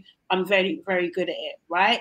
Do you know what I mean? And I can tell people, okay, you need to structure like this, you need these kind of spreadsheets, you need to manage your time like this. But what you can't learn from me is my sixth sense, like, do you know what I mean? Of being able to predict a, a the potential outcomes of a hundred problems yeah. in a second. Like, do you know what I mean? That comes from like uh, genetics, like yeah experience, yeah. you know I mean? That kind of thing. And and just going through the process of it. Like yeah. that is not teachable. Do you know what I mean? Yeah. Like and, and that's what I, I've learned, like just like training people over the years. Like I'm trying to explain to them, okay, I think this is going to happen and you need to prepare for this, this, and this. And they'll be like, but how can you possibly know that? They don't prepare for it, then shit happens. Then it happens. I know what I'm saying. I, can't, I can't lie. Same experience, same exact thing. And then I think for me, what what I've learned is that not everybody is going to be me, and not everyone's mm. going to see what I'm seeing. And sometimes you have to let people fall over. Yeah. So that they then have that experience and they know for next time not to do certain things that you can they can they can fall over but be there to pick them up you know to help them but um mm-hmm. it's definitely uh, uh, you know years of doing stuff and years of just how much I think your brain thinks like mine, Sade. Like we definitely, I can see this, and but I'm seeing all of the things beyond that as well. The, and, the, know, like, it's, it's, like, it's like what's that, what's that thing? Um, Bandersnatch. Was it Bandersnatch? That Black Mirror thing, and it, it had like ten different outcomes. Oh, I remember the episode. Remember I never that? know the episode names, but I know there was loads. It was like fractured. Yeah. Yeah, yeah, yeah. So if you get down here, yeah. this would happen. And if yeah. you went down there, that would happen. I think that when I'm planning things, that's how my brain thinks. Mm-hmm. So I mm-hmm. want to plan for everything. Yeah, yeah. all the possibilities. But I know how to deal with something if the shit does hit the fan. Yeah. Just before the shit does hit the fan, I can deal right. with it. Yeah. And then you also know what you haven't planned for, right? Do you know what I mean? There's Absolutely, that as yeah. well that you have to kind of keep in your back pocket too. yeah. And, and also, it's just like, okay, how self aware are you? Do you know what I mean? Do you know yeah. your strengths and weaknesses? Are you honest with yourself about your strengths and weaknesses? Like, do you know what I mean? Do you know how to bring out the best in people? Do you know how to bring out the best in people when you're under pressure? Like, do you know when you've got a time constraint? Like, you do you know what I mean? Can you can you not like can you convince people to do things? do you know what I mean? If you can't convince people to do things, don't be an entrepreneur. Just don't. Listen, do you know what I mean? Great. and, and you don't get that from a book. No, like, it's like you can you can read how to win friends and influence people, mm-hmm. but that that's a particular personality type that will thrive reading that and will be able right. to pick up on those skills and will be like, yeah, that works, and I can implement this. But it's there's so many different strings that you have to have on your bow. It's really really hard, and yeah. sometimes working for somebody is the easier route. I just wish people got paid more for the jobs that they do because that's a disgusting figure that 10% of this country are mm. earning over 50k like literally that's, and, that's and also over 50k isn't necessarily a good wage in this no, day and. I'm saying it's terrible it's not you know, it, like maybe about 20 years ago if you said you was over earning 50k then that would be great that would be yeah. fantastic but in this day and age you can't save no money earning 50k. Yeah, you can't buy no house earning 50k. You can't yeah. have like just go on a holiday or buy a pair of fucking trainers earning 50k if you feel like it. Every, you're on a you're on a budget. Let's a be proper real. budget it's and not, everything. It's not like you're just like day making it rain Rihanna style. You're not doing that shit on 50k. Not at no. all. I don't no. think that a lot of businesses have moved along with inflation and the cost of yeah. living. I really, really don't. Mm. And that's why a lot of good people leave jobs yeah. Uh, and also that that's another thing with entrepreneurship as well that people forget. Like when you have employees, yeah, you know how much that costs you when they make a mistake. Yeah. Do you know what I mean? So it's all well and good at being like, and it costs you your name as well. It costs you your reputation, it yeah. costs you money, time, energy, all of that stuff. It's a lot, like it's a lot. It really is. Like I, just, I the basic cost of having staff as well. Oh, yeah. Like, you know, the actual cost of having them, even if you're paying them not great wages, but the cost of having them. Yeah. So it's it's it's difficult. Yeah, on all sides, time as well to train yeah. somebody. There, there's lots of costs involved, and how how quickly you recover from mistakes yeah. is imperative to getting back on the horse. Because if you're if you're somebody that can beat yourself up very easily, this isn't the life because it, it will just turn you into a nervous wreck. Like you'll just beat yourself up, re- like relentlessly. I think it's not supposed to be for you. It's important to manage your expectations as well when you first get into it. Yeah. Mm-hmm. Really, really manage your expectations because if you think you're going to be a millionaire super quick, that shit ain't happening. It's going to take you time to build up. So honestly, And the thing is, like for me, like I think self belief, like especially in the first five years, self belief just took me through. Like my, I don't, I, I wish I had that level of self belief right now. Oh, you know Dude, this is what I say to myself all the time. That youthful enthusiasm I yeah. had at 26, 27 into early 30s, mm-hmm. mate. I didn't care. You just sailed through. I tried this, tried that. Like, you couldn't tell me nothing. But I and also as well, you know what the other the main the main thing is? It's just that what people forget with entrepreneurship, it's hard. What you cannot make excuse for hard work. The, yeah. the hours that you put in, it's just in like it's every hour. You have to be obsessed. Constant, yeah, it's absolutely constant. And it's like the word that you just used there as well, obsessed. Yeah. You yeah. do it is it is a form of obsession because it's your baby and you need to be able to you know see it through. And at the end of the day the only person you got to answer to is yourself if you fuck that shit up. Well and hmrc and your employees and your customers. no if you're if you're an entrepreneur and you're not you're slipping by not putting in the hours and the effort that you need to and expecting to get shit back that's not gonna happen. No it's not at all. Hey, Auntie AK, welcome. Hey, full house now. We have a full house at one hour and 25 minutes. I'm very proud of me and Auntie Sade holding the fort. Mm-hmm. Excellent. Well done. myself, I think we did a good job. Thank you so much. We Thank held numbers. It didn't go down to just one person listening to us. We well done, well done, well done. We held consistent numbers. well done, well done, well done. Good on you. Brat, brat, brat, as they say. What's cracking? What are we talking about? We, we have we? actually gone through three stories so oh, far. Oh, what I miss? Yeah. Uh, a lot. a lot. But I feel like we should go on to Auntie's Know Best though. I feel like we should. Yeah, yeah man, let's do that. Because that's, a, that's a good one because we are almost an hour and a half in. Yeah. I'm going to play the video for you. Um, this is so you want to just say like obviously aunties know best is where we get problems either from people in um from our viewers and our listeners or from the internet. And this week we have something from the internet. Yes. Okay playing it now. Get a little emotional so forgive me but it was really jarring when i figured out i didn't have a pod like I have people who love me who care about me, but I I was so clear that I'm like a tier 2 or like a tier 3 friend. And that resulted in me having to spend the last 2 years literally alone and just like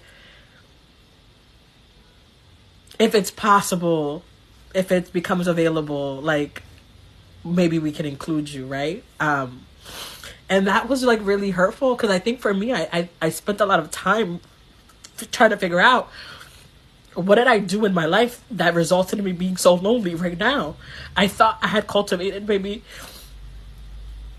a stronger community that I was more integral to, and it turns out I didn't. And so being podless was so jarring. there we go. Did you guys all hear that? Was that clear? Yeah. Nope it was clear, but I don't quite get what what was it that she she she didn't have good enough friendships. I missed. I kind of didn't get the gist. Yeah, she realized that um, she's very lonely, and part of the reason for her loneliness is that she's realized that she doesn't have that close knit group that she thought she had. That she had she hadn't cultivated that like a, a real sisterhood or a, you know brotherhood. She when she's saying pod, I guess that's probably what they were referring to the bubble yeah. that we had here like your you know your bubble like so that you could link up with people. She hadn't got that together. Yeah. And i think yeah that can it's really really sad because sometimes i think that one of the comments or it might have been in on the thread or we might have been talking about it is sometimes you can convince yourself that i actually just like being on my own. Mm. really and truly it isn't necessarily always that you like being on your own. Sometimes you could be you could go through things in your life and um you can really isolate yourself from other people and it could end up that you're on your own more than you probably wanted to be. And that can be quite a lonely place. And i think lockdown and isolation really did a lot for people um, really you know did a number on a lot of people mm. because they realized that they didn't have those external spaces to go to, be it family, friends, or whatever the case may be. Um, you know, you get used to getting up and going to work, don't you, and having that. And if you can't get up and go to work, and all you've got is your four walls, lockdown can drive you insane. So that could be quite lonely. Yeah. No, I agree. I think this, um, um, I feel like this is um, something that really, really resonated with me. I feel I, have I've definitely felt like this at parts of my life. Do you know what I mean? Like I've had, obviously, I've had like close friends, maybe one or two close friends. Do you know what I mean? But when I've gone through periods of like maybe not being so close to them, like when I've felt very, very isolated, um, and not really having the, I don't know, maybe the tools to actually make friends in a in in a in, in a kind of substantial way, right? So I can make acquaintances all day. Like, do you know what I mean? And I, you know, I like to go out, all that kind of stuff, so I can have a good time at least for a couple hours. Do you know what I mean? And a couple of hours. so sometimes it get draining, but anyway, but um, but you know, but to have those like lasting, like connections, do you know what I mean? Like that, I find very difficult and i i you know you know working through therapy and all that kind of stuff like i know it comes from like like you know it's, it's kind of like a trauma response. So it's like, you know, you kind of protect yourself by not ever getting hurt. So you just don't make those connections. Do you know what I mean? So it, it's, it's, and also as well, so then the, the flip side of that is that when you do want to be included with things and knowing that you're not the go-to person, that mm. fucking hurts. do you know what I mean? Like there's, you know, or like people are doing stuff and like they just forget you um, you know, because you're not the person that people speak to every day, right? Or like, or, or I, I think I kind of came to resolve like, like you have different friends for different things.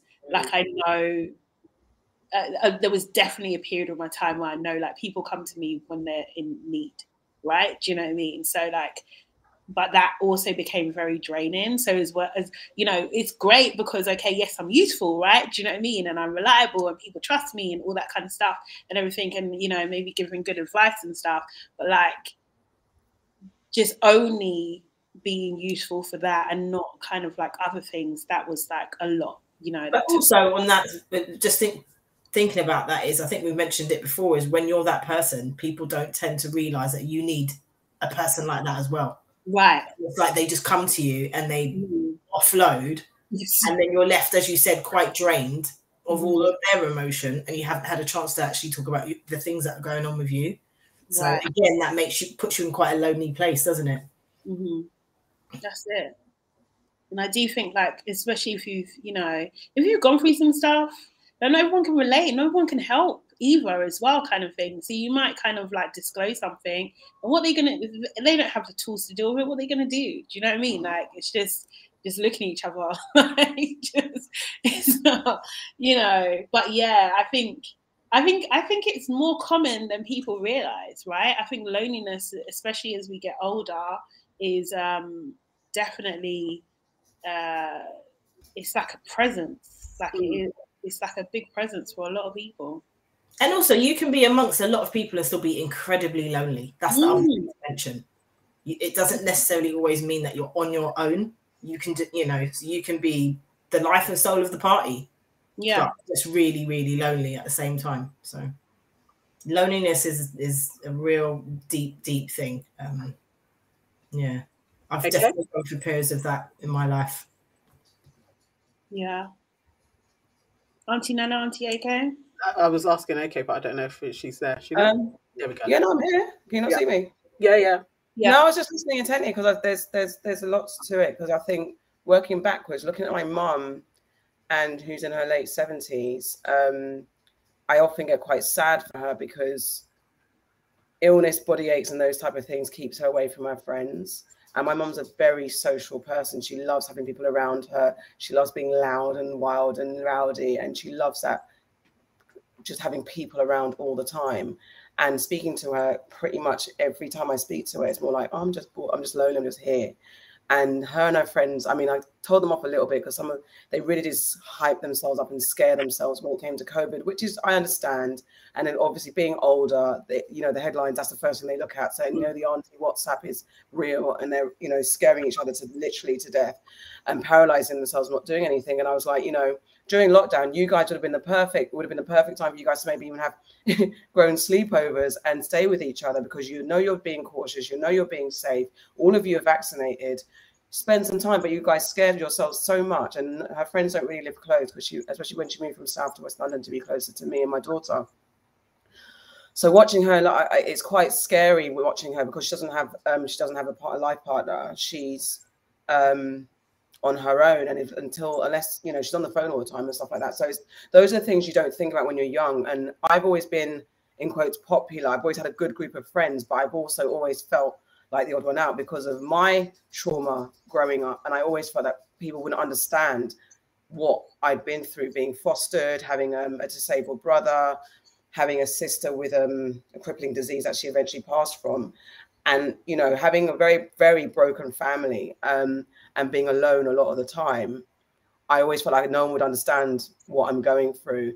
Um, and also being an African child in a world that at the time wasn't really receptive to being African, and that wasn't cool.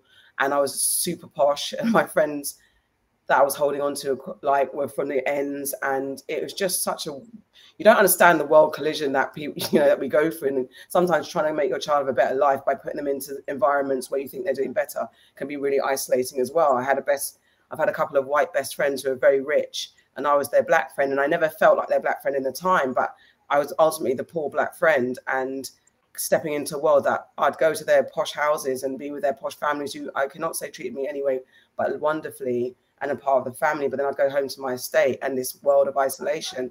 And I couldn't talk to them. How could I talk to these rich white young girls about my woes being in the hood and coming from an African family and all this stuff that I've been through? So I've always been isolated in myself and I always self-diagnose when I'm going through shit. So I don't always offload. And as Auntie Forrest and Auntie Shadow said, there's times when I want to scream and talk about what's going on, but I'm like, if I don't get the right response, or if people are busy, I get offended or I get upset. So I'm just like, I'm not going to bother people with it. And then I know I've been oftentimes wanting to talk about stuff, and people haven't necessarily given me the response that I need or the attention that I need because maybe they think I'm okay, or maybe they think it's not that deep. So if I get it, it's not that deep, then I will go back like a turtle and just like, all right, fuck it, I'll just sort it out myself. Sure. I will never talk about it again and just work it out because that's what I've done since a child. I've always dealt shit by myself. So, but I have got a wonderful network of friends who I, it took a long time for me to be comfortable with who I am. It took a long time for me to speak up. I was one of those people that never spoke up when I was upset and I let a lot of people walk over me.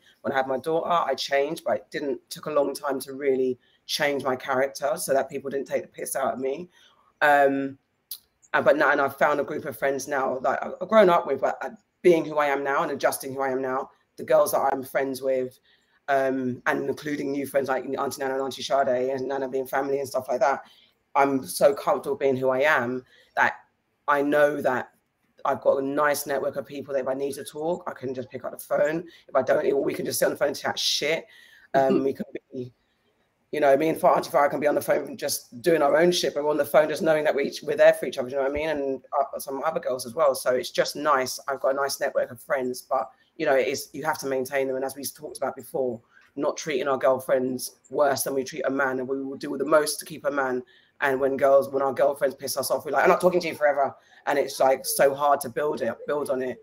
It's just as long as we can sustain and be, you know, you know, good friends that hold on to our girlfriends or your non-sexual relationships you know what i mean? Like the people that you need you really treat them with respect because they're mo- as important as i'm looking at my mum struggling to find someone that she can back and forth with on a regular basis. That's my thoughts on it. I i don't know why like watching it i probably watched it about five times before i put it in the group because i was watching her face and getting really teary with her when she starts off like I may get emotional and then the tears are popping yeah. in my eye. I'm literally like, oh, I just I felt for her so much because I feel like I have a really good network of friends. and have been super lucky that they've been my friends from primary school. So having like watching her, oh, I was like, oh, to not have that closeness, yeah, it really, it really like triggered me. But more than anything, I was really like, how when you have that realization that I don't have I don't have the sisterhood and it doesn't have to just be females, but I don't have that collective where I'm as important to them as they are to me. Really, how do you even navigate to find new friends? Like, how do you step out of that to then meet new people and open yourself up to being vulnerable with them so that they have a bond with you? And then you move on to you, you it's, like you fall in love with your friends. Like there's moments yeah. you're literally like, oh my god, I love this person. Other than oh, they're just cool. And I think if you if you're realizing the people that I thought I had that with, I don't. Where do you even begin to step into how do I get there? What I don't know. It's like we. I think we've talked about you know take, taking up hobbies and things. They're all very easy things to say. Join groups and start talk. Because I mean, Nan and I, we always on about the Facebook group that we are in, but I built, we became friends through the Facebook Facebook group and finding your interest and things like that. I mean, Facebook groups have kind of died down, but there are networks of people talking that, you know, where you can kind of join in conversation and find like-minded people. It sounds so annoying to, you know, it's like dating apps. It's so scary to do, but there probably are friendship apps too. But I'd say for me, the easiest thing would be a Facebook group that talk about, you know, if there's you know, I mean, black issues and shit like that, and start joining those type of things. But well, also think- maybe the the people in your world, it's also checking in with them as well because sometimes we uh, i think we said we've we talked about it in different ways where we're holding on to sometimes like that thing about the friend just switching off and not communicating and you think she's not you think there's something wrong sometimes that actually i'm saying i feel like i've got no friends but then actually have i had the conversation with all the people in my world to actually know how they feel. They might be like, we just think you don't give a fuck, and we're we're not involving you because of all the type of things you don't communicate or this and that. And it's not maybe an accusation; it could just be a conversation to reset your friendship and start again, start fresh. I know this is who I am. I know definitely when I was, I'll be quick. When I had my issues, I pulled myself away from my friendship group in college, especially. Had new girls, and my friends were really upset with me because they were like, "Why are you so horrible to us?" And that my horrible was I'd be moody, I wouldn't talk, wouldn't know how to talk. But because I didn't, I didn't have to present my issues because my friends knew me to a new set of people. I was a different person. I was the other part of me that I was scared to show my friends. And it's just owning who you are and presenting to your friends. And this is who I am. And do you accept me like this? So sorry, Antivara, you were going to say something. I was just going to say there's also fucking therapy. Like a lot of times when people get into these situations, there's deeper problems within themselves. That's how they've got into those situations in the first place that you don't actually recognize what's going on. Because like you said auntie um ak you've withdrawn yourself from certain it's because there's deeper issues going on. So i think the first thing is to do uh, i'm a real big fan of therapy. Like a real real big fan of it. And i think the first thing is to do is that. And there are support groups there's probably things that she wanted to talk about and couldn't talk about or even the fact that this is happening to her i guarantee you there's a support group out there for all this shit I, def- I definitely feel like that. But at the same time, I do agree with what you said in terms of um, looking at yourself and looking at how you've handled your relationships. Because one of my very, very good friends was going through something for a number of years and she withdrew herself from the whole entire world and it was difficult for me to see that. And then it, and then i had to kind of because of how it was what it was doing to me i had to withdraw myself from that as well for my own sanity. And she understood that later but she was when she had come out of that it was very much like you've moved on. So we had to have open conversations about that.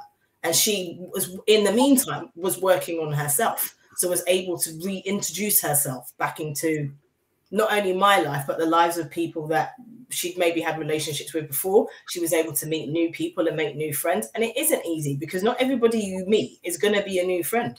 Like you think about the last fucking 40 years of your life how many new friends have you got? Like right. a decade. Do you know what i mean? There's not very many people that come along that stay. And that you click with right? That's the thing. Yeah absolutely. I've, I've definitely i think it's kind of like I've been lucky in like a, I guess like a serendipitous type of way. Do you know what I mean? That I've maybe I've just been there, been somewhere and like just you know it's like talking to someone. And i'm really kind of like high vibes. Like if the vibe's not right you're not going to get past the wall. You're not there's no way. Do you know what i mean? But if if you're cool and the aura is right then yeah then then then we vibe. Do you know what i mean? And like it, it because it just it just has to make sense and it has to make sense quickly for me personally um i am though definitely an advocate of like relationships that are not serving you need to go. Do you know what I mean? And it's just like I I I I just can't entertain like people if if it's not if it's not like and it's a two-way thing. If i can't give them what they need and, and i'm not getting what i need from them do you know what i mean? And it doesn't have to be like super deep or anything like that. Then i just don't think it um it it doesn't have like friendships die and that's okay. Like that's the that's one thing i had to learn as well that that's okay and i shouldn't beat myself up about that. Um also i was just going to say like like like you were saying auntie nana like I really did have like a tearful moment with this girl's video. Like it was just like it, it was heartbreaking to me.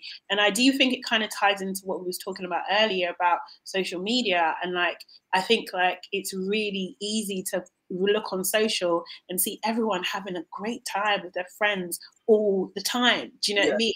But literally, it's just highlights. Do you know what I mean? Like, and like you don't know the dynamics within those groups because one of the things with me as well, like, I've got a lot of friends who are in like different circles, right? Do you know what I mean? So oftentimes, and I'm not going to expose anyone's business, but I just get all the tea. so like, so you might see the group and they're, you know, do you know what I mean, on social and everyone's smiling, but mm, behind the scenes, it's not like that. There's yeah. some people that don't like each other, do you know what I mean? But they're just friends because of time or because of convenience or because they don't have the strength to leave the friendship behind and all that kind of stuff. So the grass ain't always greener, do you know what I mean? And I do think that there is, although it is difficult, there is a freedom of being able to understand yourself and know who you are on your own without kind of with it's very difficult to do but without input do you know what i mean like mm. who are you without this person because i definitely have had friendships where i honestly didn't know who i was without that other person because we were so together. We were so kind of almost codependent. Codependent i was going to say that. I've had that too. Like, mm. you know like the, our reactions, our think, do you know what I mean? Everything was based off what that other person would do, would be dictate to how I would behave. And it was only until we got that separation, was just like, oh shit, what do I actually like? What do I want to do here? Like, do you know what I mean? Like it was, it was a lot, and it was very, um, it was very frightening actually. Do you know what I mean? Because you take comfort in that person, you know. Um, but yeah, I just, I think, I think it's important um, to do that, especially if you come from a like a, a background where where it's either not easy to make friends because I feel like you put more in more not not pressure, but it kind of it kind of it it could be detrimental if that that friendship doesn't work, right? Do you know what I mean? It, it becomes a more kind of uh, I think that if it breaks, that it could it, it could it could have a, a, detrimental effect to you, kind of thing. So because it's like it is like a, a relationship with a partner. Because if you think yeah. about your friends, they know your family, they know your the, your your secrets, they know what's in your heart, they know what sets you off. It's a relationship. Yeah. yeah. That's why it's definitely important to nurture it, but that is also why you have to acknowledge the heartbreak that you can get from a relationship too. Yeah. Like I have had some friends and we're not friends anymore. And yeah. that shit was fucking painful. More painful yeah. than like some of the relationships I've had. Like, even, even, even, if the person's toxic. Even if the person's toxic, it's painful. I have two friends, well, ex-friends in particular. I don't know why we're not friends, you know. Like I don't know, like just one day, just me, and I'm just like, what the fuck did I do? Like you know, when you're trying to reach out to a person and they're not responding, you know, back and stuff, like what can you do? You just kind of have to let it go, you know, and it's it's painful because it's just like like what, what the fuck? But at the same time it's just like well okay then it's their loss. Do you know what i mean? Like you know just... yeah I, am a definite believer and you you kind of said it auntie Sade, that some friends are for seasons. Mm, and some yeah. friends make you the person that you are. Yeah. and they were there for that particular moment in time and you had whether it was special or toxic or whatever the fuck it was it's done mm-hmm. something to you and you learn from that and you move on. And it, you know it, they're there for a reason definitely. Yeah. I think it's important to see the patterns. Mm. So where I get the, you know, some friends are there for a season, I think that's true. If there's a pattern of losing friends though, I always think that yeah. is a definite trauma response. Oh, that's true. Yeah. That is yeah. a, a literal like I'm I'm not going to go above this space with anybody. Yeah.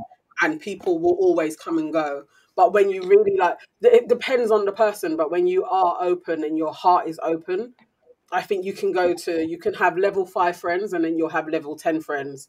When there is a bit of a breakdown, you fall out over something, but you're you're you lit. It's just like having a boyfriend. Like you you are gonna work on it and nurture something between you.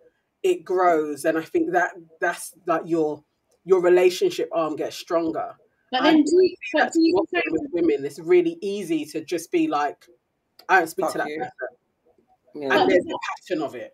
But the thing is, though, also as well, though, because I, I do hear that, but then I kind of liken it to relationships as well. Like if you're a type of person that, eh, that attracts a type of person, do you know what I mean? And you keep getting that same type of person back, then you're gonna lose a lot of friends. Do you know what I mean? Because it's like you're just attracting the same thing. So like I think you know we've spoken about it before. Like you know, especially if you're a strong person, you can attract people that want your energy like yeah. over and over and over again. And that doesn't that doesn't ever stop. What changes is that you get to you start to look and see that per like see that type.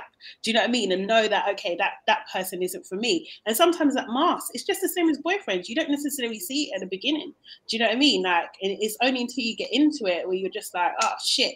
Like it's another bloodsucker do you, do you know what i mean or I think, you, I think I think when you're if that I think that's then then you've if you know you've, if you've done the work and you know who you are and you know that okay this is my character and that this, these are the type of people that I attract and you're nipping them in the bud the minute you notice it that's that's but you can't always do it you can't always do it in in the beginning. Do you know what I mean? No, you can't. No, I'm saying as soon as you realize it. I'm talking about as soon as you realize it. Yeah. Yeah. So that's a, that's a good then, thing. But that's what I'm saying though. But that but it yeah. but outside eye, it could look as look as though oh you don't you don't make friends easily. Do you know what I mean? Like, equally, like a boyfriend. Say again. But equally, like a boyfriend, you take your time with shit. I'm yeah, not going to meet yeah. someone tomorrow, and then the next minute they're coming to family barbecues and sitting down at Christmas. Oh no, of course yeah. not. like small, yeah. small, isn't it? Like everything has to happen. It, of course not. Well, I'll, I'll be honest with you. Like if you to look at my I don't want to expose too much, but if you look at my social, yeah, like you would see, like you would think that there's certain people that I was super close with just because we went out all the time. Doesn't, yeah. doesn't mean anything. Do you know what I mean? Like, so that's not necessarily. It's just what it looks like on social media. Do you know what I mean? Because yeah. we're at every event together, that doesn't mean that that's my bona fide. Like my bona fide, you probably see one picture of her yeah. Do you know what I mean? Most people don't even know who the hell she is. Do you know what I mean? Like it's just like it, it's it's it's I've definitely had people come up to me and say, "Oh yeah, I thought you were so close to this person." I was like, uh-uh, "No, not at all, not at all." And also, it's also annoying when people watch. It's it's, it's like we all it's like we have to start putting emojis over our friends' faces people are like, "This is your, like, it's like what's your don't watch it is it is so like don't watch the socials. Do not i mean for my personal i mean i've got now i've got about 20 different personal socials unintentionally. But there's my personal person you'll see my girls you'll see the people who i'm close to. But even if i'm not don't talk to me about it it's got nothing to do with you. Do you know what i mean? It's like it's actually not your business. Don't comment on my people unless it's un- completely necessary to you. Don't watch what people are putting out there because some people, especially if you work in the in in like media industry like I do, I don't, you know, there's industry people that you're associated with. Sometimes you mm. just put a picture out because it makes business sense. Mm. And there's definitely pictures that are like, if I have an event, I'm taking a picture next to so, so, and so, so. Not to say that we don't have a good relationship, it's all fake. But at the same time, there's just strategic friendships. And sometimes we watch, hone in on those things and think that's it. But no, no, no. It's more like the picture where I'm looking cross-eyed and my friends looking up in the sky. That's my brethren because we're like we're doing nonsense. those are the ones. When my picture's stylized, then maybe you can ask me, are you are you really friends with that person? But um, and also, you know, you know, you know, yes, you really can't t- take it from socials. What's gospel? You really can't. And the best form of communication and moving on through relationships is, sorry, moving through relationships is communication. Yeah. Really talking to people. There's no other way around it. Yes. Okay. Um, do we have another? Hang on, what we at? What, I don't think so. Almost at two hours. Can you comments? Auntie Aiko? I mean, Auntie Oh, do you want me to do it? It's no, no, no. Else to... Auntie Nan. Comments. Sorry, okay. I've misspoke. We have Iola saying, loving the gems, aunties. And Abna says, Akwaaba, Auntie AK. Akwaaba. And Candy says, you can have people who are around you, but you might not necessarily relate to those people. That can be very lonely feeling. And Ronald says, I got the feeling that there was a triggering event that led her to examine all of her relationships. Maybe someone posted about an event and she wondered why she wasn't included. Mm. Um, and he goes on to say, You have to be a good friend to have good friends. Mm. Yeah, I, I, I, I agree with that in a roundabout way. But it's just mm. a shame if you wake up and you haven't cultivated that. And I think that's the that's the that's the hard part. Yeah. Yeah, not yeah. Mm, I don't know if I can agree with that. I thought I did, but no, no, because like if there's nothing, nothing she's particularly done, then that doesn't mean she's not a good friend. Not everyone. I don't know. Not everyone. No, not without knowing her. Yeah. Say specifically it, it, it, I think more than anything, sometimes it's just not um, it's not going deep enough with some people. There's lots of different things why you think we're having a, a, a friendship, and the other person is a bit like, not really. I see you as an acquaintance. There's loads of factors to it. It doesn't. That's why he's a bad person. You can only. You've got to give what you. I expect the same from my friends. Do you know mm. what I mm. mean? Like if I'm putting time and effort in, and I'm not like you said it, Auntie Charlotte. If someone isn't reciprocating that time and effort in the same way, and it could be someone I talk to every six months. But if mm. I ring you in six months' time, you don't answer the phone, and then I ring you again, or it's always me that's ringing you in six months' time. Mm. Six months' time, you're not going to hear from me mm-hmm. because it's got to. It can't be a one-way street. Match the energy. I, I, I, think maybe that's what exactly matching energy. So maybe Ronald means like you've got to be a good friend to, to have a good friend mm. in that respect. Yeah. You know, and it could be a, a friend in different you know different ways. There are friends for different reasons, aren't they? Yeah. Yeah. Yeah. Yeah. True that. Okay, so uh, moving on to for the culture. I'm not gonna sing the song. You were so, it was on the tip of your tongue though. I, I, it really I heard, was. I heard, I heard you was literally about to say for the culture. but you guys want to sing this I'm song, disappointed. I'm disappointed. I, I give you permission to sing the song. There's some pants behind you. Go and beat them. she will. That's the thing. don't, don't test me. so I've, I've, handed over the reins. I'm taking a back seat today. It's your show. Okay. okay. First one. What are we starting with? So, okay, this is where we talk about what's been happening mainly in the internet, things that affect us, things that we're just generally interested in.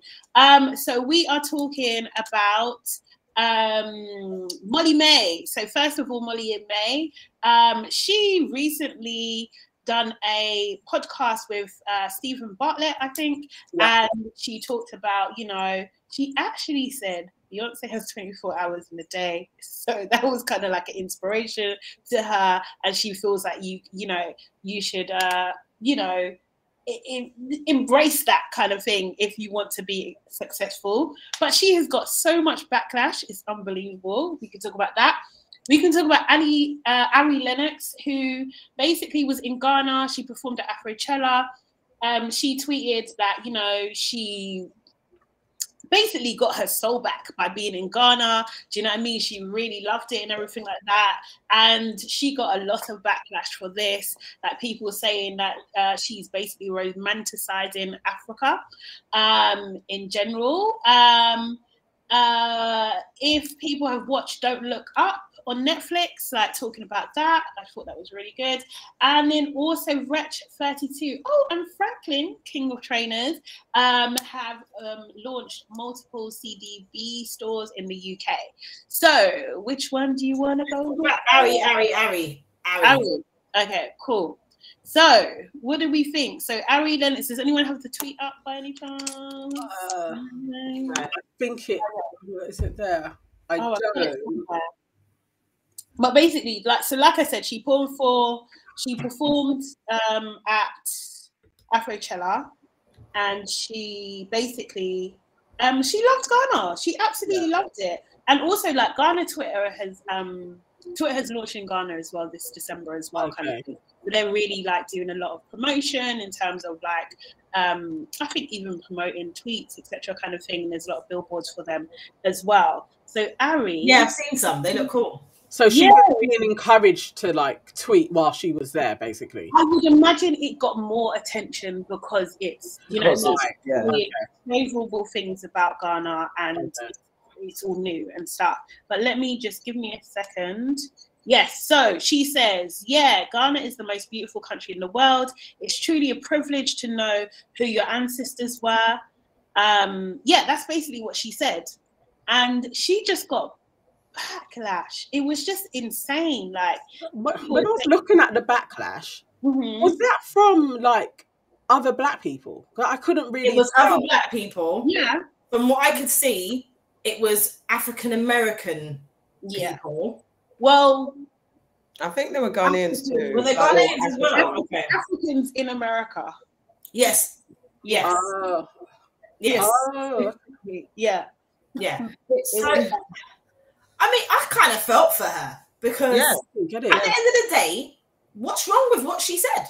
Yeah. Everything yeah. that she said is one. She said it's the most beautiful country. Like if I went there, I'd be like, it's the most beautiful. Country.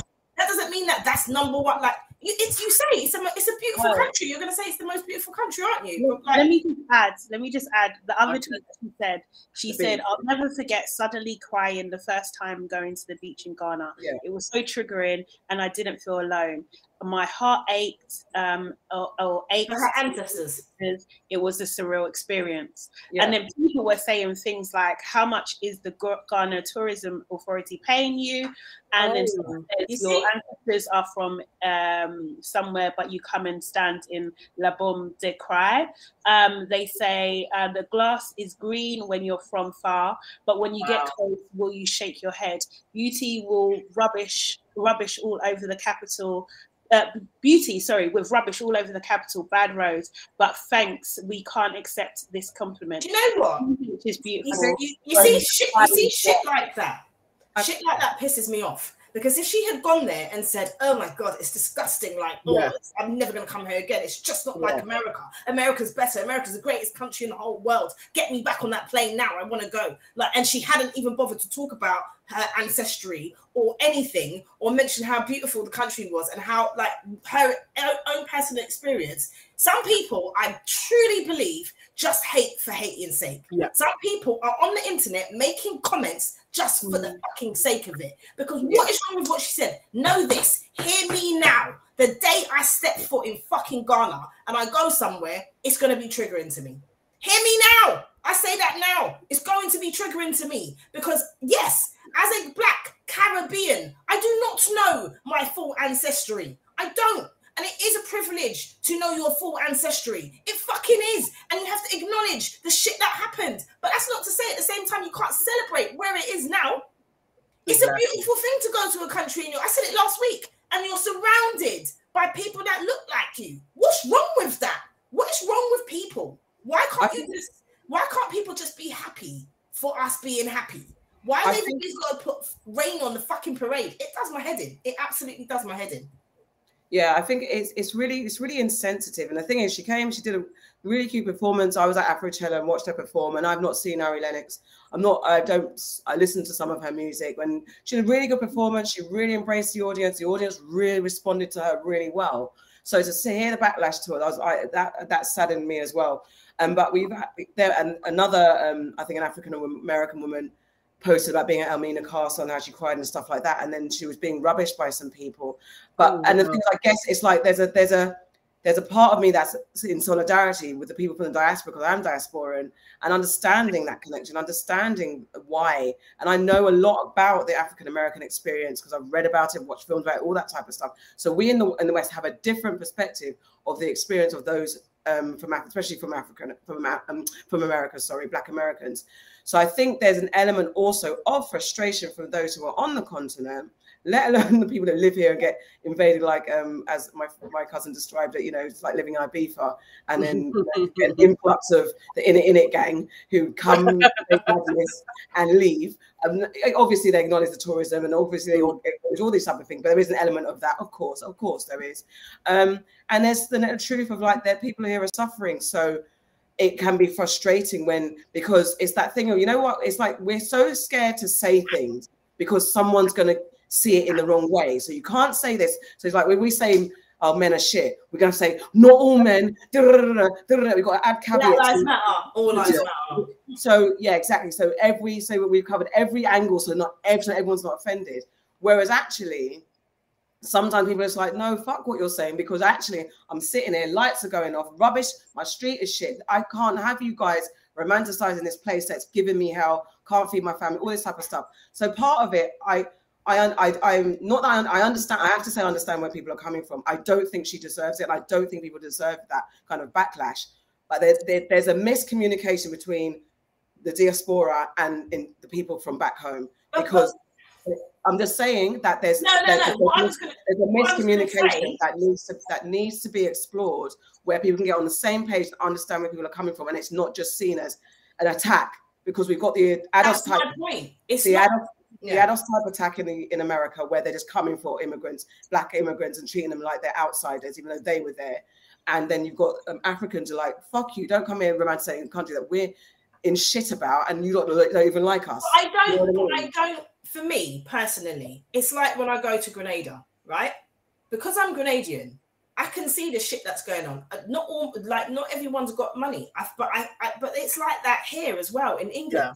Yeah. It it doesn't take away from you seeing the beauty in something. Yeah, she did it like if they did a full interview with her and they asked her if she did, had she gone around and seen like the the traditional side of Ghana. I don't know if she did that.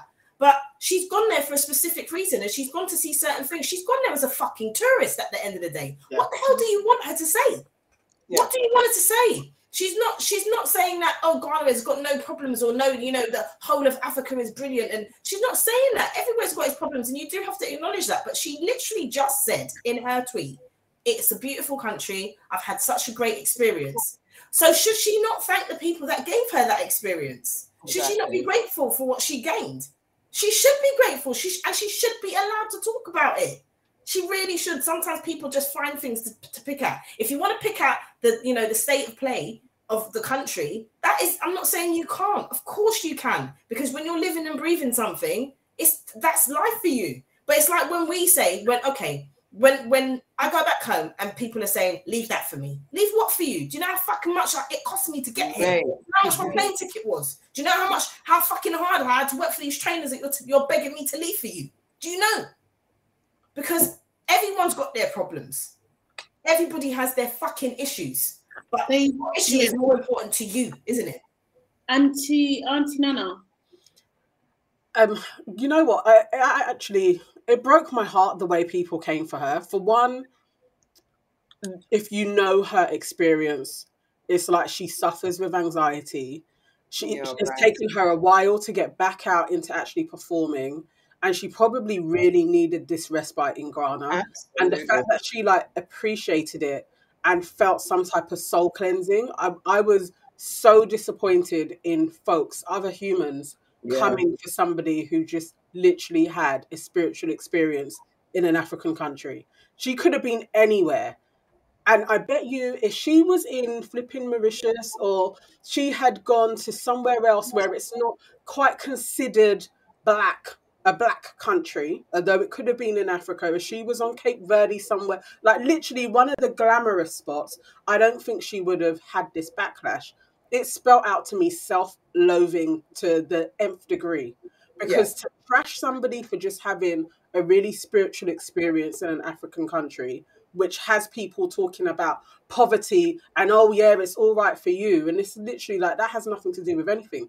She's not talking about wealth. She wasn't like i experienced the luxury of such and such hotel and it was amazing. She was literally talking about sitting on a beach and looking at the ocean and feeding her ancestors. Like that's it, it my mind boggles at the state of play with some africans all around the world that you can't even hear the beauty of land that you own that is a part of your soul as well. That that's that's the job that's been done on folks that you can't even hear a compliment. You have to come back with oh but the poverty. It's like ghana's beautiful the majority of africa is beautiful and there's poverty and there's poverty flipping everywhere there's poverty in glasgow there's poverty around the road from me there are kids that are starving that yeah. a couple of doors down people are struggling all around the world, but that, that doesn't mean that there isn't beauty in sitting in West Ham Park or sitting on the beach in Ghana. There's still beauty all around as well. We live on a beautiful planet, and if a woman can't sit down somewhere and get some joy at just expressing herself, wow, what what have we come to? I wish she had left the tweets up because it was. I like, wish she didn't delete them. Poetic what she wrote. It was really really nice. That actually she she it, it was sing songy. It was just such a nice piece of prose that she added to the Ghana experience. Just like I, I felt for her. I remember being in Elmina Castle, crying loads, like yeah. just thinking of all the souls that went out, the souls that are at the bottom of the ocean, just all, all factors.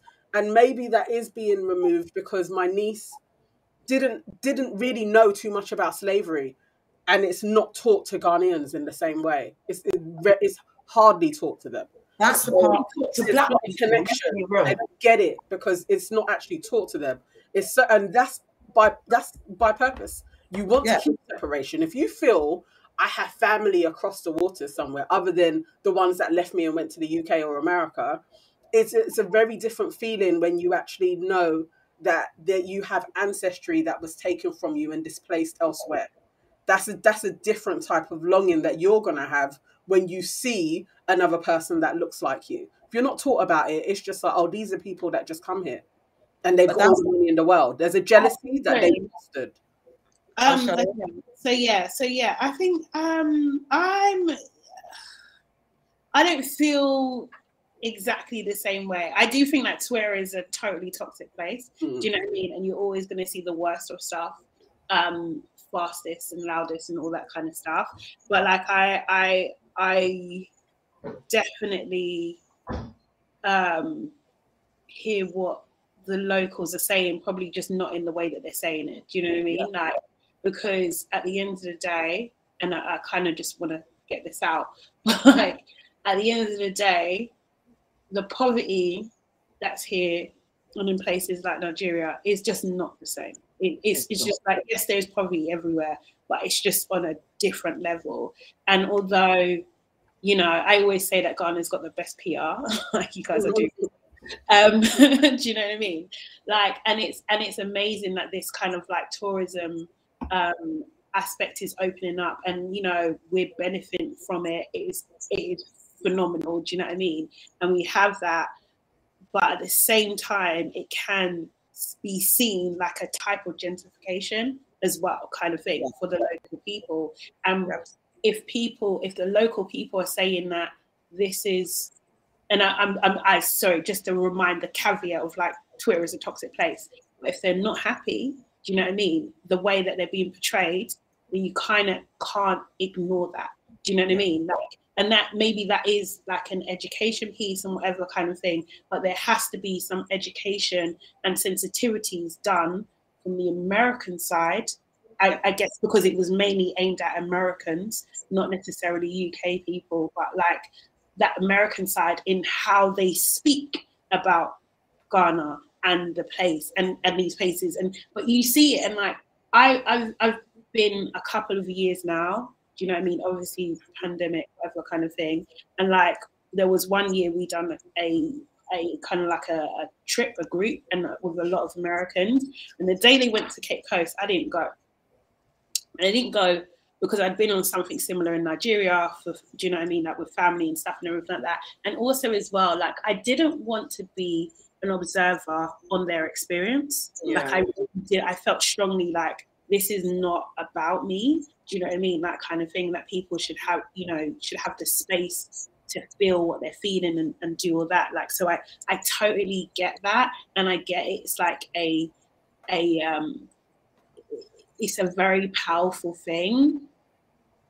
But at the same time, you cannot ignore the locals. You can't ignore how what their reaction are to things about people coming into their space and and essentially romanticizing the whole experience, the whole country. That it's like just this one utopia when it's actually not. And what you see in Accra and maybe the surrounding cities, like, do you know what I mean? Is it's it's a bubble. Do you know what I mean? Yeah. Compared to the the the massive country that it is. Do you know what I mean? And you're coming at a time where you know it's peak it's peak season.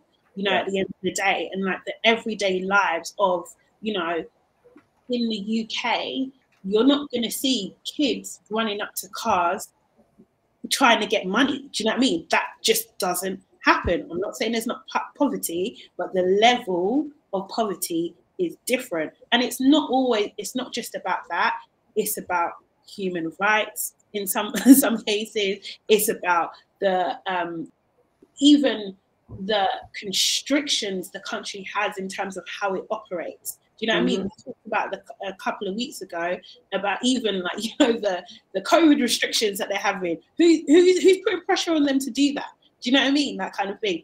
They don't have the, and it, and it's like I'm not I'm trying to really kind of like remove my Western mindset. Do you know what I mean? But the the the the our perspectives are just so different. They're just absolutely different, and we cannot pretend that they're the same. They're not. They're just not.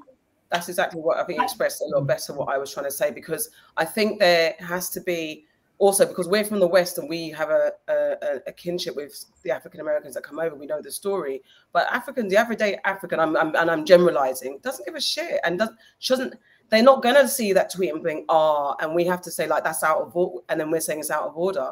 I mean, and yes, social media, everyone reacts ridiculously on social media. Everything's over heightened. But as Auntie Sade said, and that's what I was trying to say, is that you we really can't force people to see it how we see it. Um, and also, it is, as, we, as, as I just said, it's about a, a, an education because Africans weren't taught about the slave about slavery the way Black Americans experienced it and were taught about or how. I mean, you got, you got. We're leaving out a whole fucking place here. We're leaving out the Caribbean as well. Like, do you know? What I mean? No, I know. We're talking. I know, I know that. I mean, we're talking, I'm just, I'm just talking about but I haven't finished. But I was going to say we weren't really in, in the Caribbean and not really taught about those things as well. But just to go back to what you and Auntie Sade have said about the locals, because I, I, I understand 100% what you mean. It's like when there's carnival in Trinidad or Grenada or wherever it is, you get an influx of tourism from all over the world and they come and they like, it, it's great. And then they fuck off. Yeah.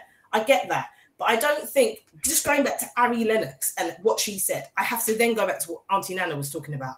I don't think that she, in particular, was trying to talk about any of that. She was talking no, about her experience. No, she was talking about the tweet, but it's part of the. It, it can be seen as part of the problem of reinforcing this idea that it's a utopia.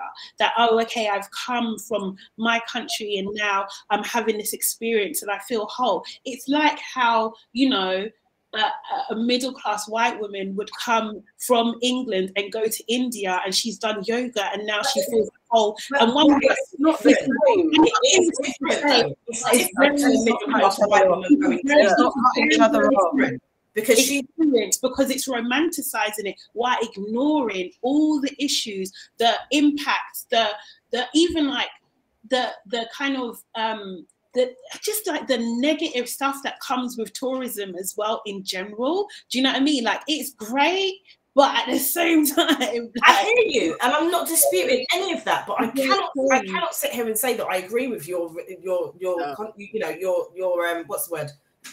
You saying that it's like a middle class white woman. The experience for an African American, and no, I, no, no, I, mean, I don't mean no. Sorry, I really don't mean literally. So don't take it as okay, that. I right. mean, it's like you know, you're going on this voyage to kind of find yourself. That's what I mean. So they could be what they could be black, white, Chinese, whatever kind of thing. But it is the only reason why I'm saying that is because that's the only reason why I'm saying that is because I do not know my ancestry. I yeah. don't. Oh, I, don't know my ancestry. I think it's not a question. I'm, not, I'm, still, I'm, still, I'm still trying to explain to you. The reality I'm still, is, I'm still trying to explain that feeling. I have to explain that feeling to you because no offense to you lot, you know your fucking ancestry. The thing is, that's like, I, I, that is like, I'm not can I, can I can I say what I'm saying? Yeah, but you're saying you're making a sweeping statement, and you no, say I'm just trying to explain that her feeling, everything that you've just said about the poverty and all of the realities of what's going on in the country. I totally agree with you, and it can be seen like it's being. I'm agreeing with you there. I'm saying I, I get how it can see. I've said that when people go to Grenada at Carnival, I'm agreeing with you there. I can see that how it can be romanticized, but at the same time, I'm just saying her personal feeling and what she felt. That's that shouldn't be shitted on. That's my whole point about the Ari Lennox thing. And I'm not saying I'm not even saying that that is I'm not saying that's a good like I said, Twitter is a toxic place. Do you know what I mean? That kind of thing. But what I'm what I am saying is that you can't you can't just you you can't you just can't you can't offend the locals. I totally agree with you because they're going they live there and they're going through shit. Yeah, they are every single day. I, so that's, Look at the exchange rate. It's tough. It's tough. Yeah, we, don't, think, we don't know that life. Ubers are a pound, you know. yeah, I think what we're all saying, we're all all of us have always said on this whole show that the reaction on Twitter is ridiculous to a lot of things. So it's not about taking away from anyone's experience. And Ari Lennox should not have deleted her tweets, and she shouldn't necessarily have had that necessarily backlash. Oh, but at the oh, same time, we can't remove we can't remove the backlash because the people who and it's not the people the twitter nazis that that responded negatively. It's the people who actually saw that tweet and felt genuinely angry because of what they're going through, because there's as emotional and as reactionary and how she put her. Can I finish? Can I finish, Farah? It's, a question. It's a question. As in, let me finish. Let me finish, and you can say it. As emotional as her moment of putting that tweet out was, the person who read that and felt a genuine emotional negative response to it those are the people that we can't ignore. The people that are just reacting for reacting's sake, those ones can fuck off because that's what we don't. We don't like those people, the not the, the social media Nazis and all that type of shit. But whoever had a genuine reaction to Ari's genuine reaction, that's the part that we're I'm residing in there, and it has to be a communication about that.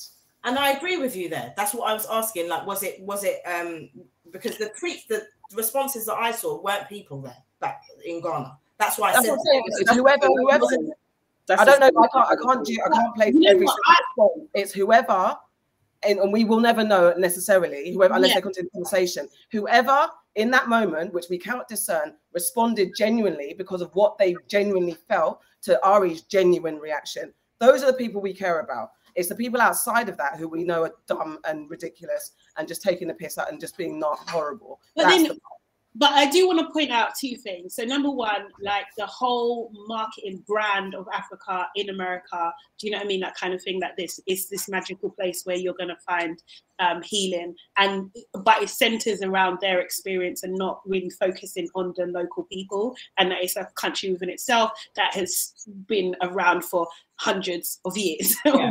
hundreds of yeah, years. Yeah. Is that? And number two, which I totally like, I'm just like, this is fucking ridiculous. And I wish I had it right now. But Chance the Rapper was also in Ghana and he said something. no one said anything. he say? No backlash. He just said like uh, he's had a great time or something. Let me see if I can like, find no it. One, yeah, of course, no one's got nothing to say. To no backlash. Of course. That's what I'm saying. Like Twitter is just like toxic. But he's not alone. Like who's the one that comes all the time as well? Um, the German guy. What's his name? Boris Kodjoe. And he comes. Yeah. That's it. And he comes with his wife, and he brings people over yeah. all the time, and they have yeah. these experiences, and they talk about that. Never fucking hear anything about that though, do you? Yeah. I don't know. The whole year of return and the the amount of African Americans that was over there and were writing and were showing their whole whole experiences while they was there, nobody was really saying. There was back there. There was conversations. Well, I think we was, mentioned it. There were conversations. There was. Yeah, I think no, I don't, I just, nobody got set on like how Ari did. No, no, I don't. I, yeah. I, I do believe there were conversations at the time. But yeah. I, I don't. I'm, I'm. I think they're two different things. I actually, for one, most countries cannot survive without tourism. Yeah. And I think it's really damaging that as soon as an African country starts getting tourism, people then start trashing this new wave of tourism. Yeah. And it's actually not fair because because of what happens in Africa, when people go back there, it's actually a really big deal. And that shouldn't be trivialized because there's a displacement. And unless you've experienced that, you don't know how fundamental that is going to be to somebody getting back onto African soil and literally feeling like, yeah. Shit, I'm home. Like, yeah. you don't know. There's probably something very genetic that gets triggered off. Absolutely. DNA cells that go. That's off. what I was getting at. And it's like, actually, yeah. that's one thing. But that doesn't mean that this taking place is then going to eradicate poverty. It's like they're to me, they're two totally different things. And actually, why can't somebody just celebrate going to anywhere on this earth and feeling a deep connection to it and write about it without people talking about the shit that's in that country? Actually, maybe then they're going to have a feeling to start doing something about it. Like, eh, you never know how it's going to move people and it's like, let's actually just be embracing that folks are being able to travel around. Because it weren't that long ago when black folks didn't have passports and couldn't go anywhere. And it's, it's literally like, let's just celebrate people being able to move, go to different countries and experience things and have. I think it's about, I think, Nana, you're talking to people who, you're talking, that's to people, it's just, you're trying to educate a whole load of people about something that a whole load of people don't understand. And a whole, a whole load of people have a whole different experience. Unfortunately, there are people that are not going to hear that because they just can't see it. And there's, there's not necessarily not to say that they're absolutely wrong. Well, and also, no, they're not wrong. They're not. Also, as well, yeah, not everyone's for tourism. Tourism, you know, not, not everyone cares. Not everyone is for tourism. Not everyone, exactly. I was going to say no, that. I, also, economically, it's like it doesn't matter. Like, like economics doesn't isn't necessarily at the forefront of their mind in that sense. Like, do you know what I mean? Because they can see it's like, you know, do you know what I mean? Like people coming into their country that are going to benefit from it and not actually put into the country. Do you know what I mean? So it's just no, it, you but you never know how it's going to move somebody. It's like it's really premature to just jump on somebody's experience when you actually don't know how it's going to move. Absolutely, them. but it's also premature. What, what, what what goes on? What she's now thinking this of? very Western. How it's going to go. Center themselves to center yourself in someone else's country. That that is that is the thing. And although like I know I know that maybe doesn't sound like the right thing to say, but it is a very Western um, um, um, proposition. Do you know what I mean? That because you're there, it's about you. It's not. It's not, and uh, it's sad. Do you know what I mean? And the experience. I don't get it. I don't get what you what you mean. Because it's like if you're if you're saying that if you're if you're focusing on your experience or like people coming into the country because they uh, feel some sort of connection most people can't really trace where they're from anyway. But anyway like if if if that's the main thing and you're ignoring what the local people want and what they're what they're happy with or how they want to be portrayed then it's your state and it's about you and it's not about them and it's not your country. It's it's it's Ghana. It's not. It's not America. Say any of that. She literally just spoke about. I'm not, say, I'm not saying that she stated that. I'm just saying that her tweets can can give the perception of like it just ties into that romanticization. It's an ideology, basically. Like it can tie into the ideology that Africa is this healing place for the for the masses. I'm going to say the masses. Why can't it be both? I'm not saying somebody, somebody experiences that. I'm not saying it can't be both, but I'm just saying that there are alternative opinions about from the people that live in the country. There are alternative, and you can't ignore that. As, as much as you want to um, Ari to have freedom to say what she wants, they have freedom to say what they want as well. You know what I mean? And, and, not, no, I agree with that, but it's not to overpower the local people because she's a celebrity. That can't happen. Her voice cannot overpower the local people because she may be uh, she's a descendant of slavery. That can't happen either. Like, and it, it doesn't sound like it's right, but you can't. You no, that's, that's not why I'm screwing up my face. I'm screwing up my face because I. No, no, I wasn't even I, talking oh, about. Okay. I didn't even see I think, I think. No. I think I'm kind of with. I, am with Auntie Nana. I really am because I, I don't think it is one thing. I don't think you can. Ignore. I'm not saying it is one yeah. thing. That's I'm not, I'm not even just talking about what you're saying. I'm just in in general. It is this, like Auntie AK said. There are so many opinions and there are so many thoughts and, and feelings about this. I, I, for me, and I have to say it again, for me as, as, as a Caribbean, going to Africa, like like, is something that I want to do. I, I want to go to these places. I want to experience that because it is, you know, there's a saying like, and and that's not to say that I'm going to go there and ignore the locals and what's happening because I want to see that too. I want to experience everything. It's, it's, it's like I'm not going to go there and just ignore things. And we don't actually know what else she did. I mean, I highly doubt that she went to any of these other places because she was there on a. But she, but she, but she, but she, exactly. But she might have done. And I think I hear what you're saying about the locals, but just because she's, I have to go back to my thing about. Sorry. Okay. Well, I, well, I, I, I think. Can we get some? I think there's. Oh yeah, get some comments. Oh yeah, okay. Yeah. Um, duh, duh, duh, sorry, there was a couple that came in. I scrolled. okay. So Ronald says to most Black Americans, Africa is a nostalgic, romantic concept. It's a feeling. That feeling is all that some of us have, and it's hard to express.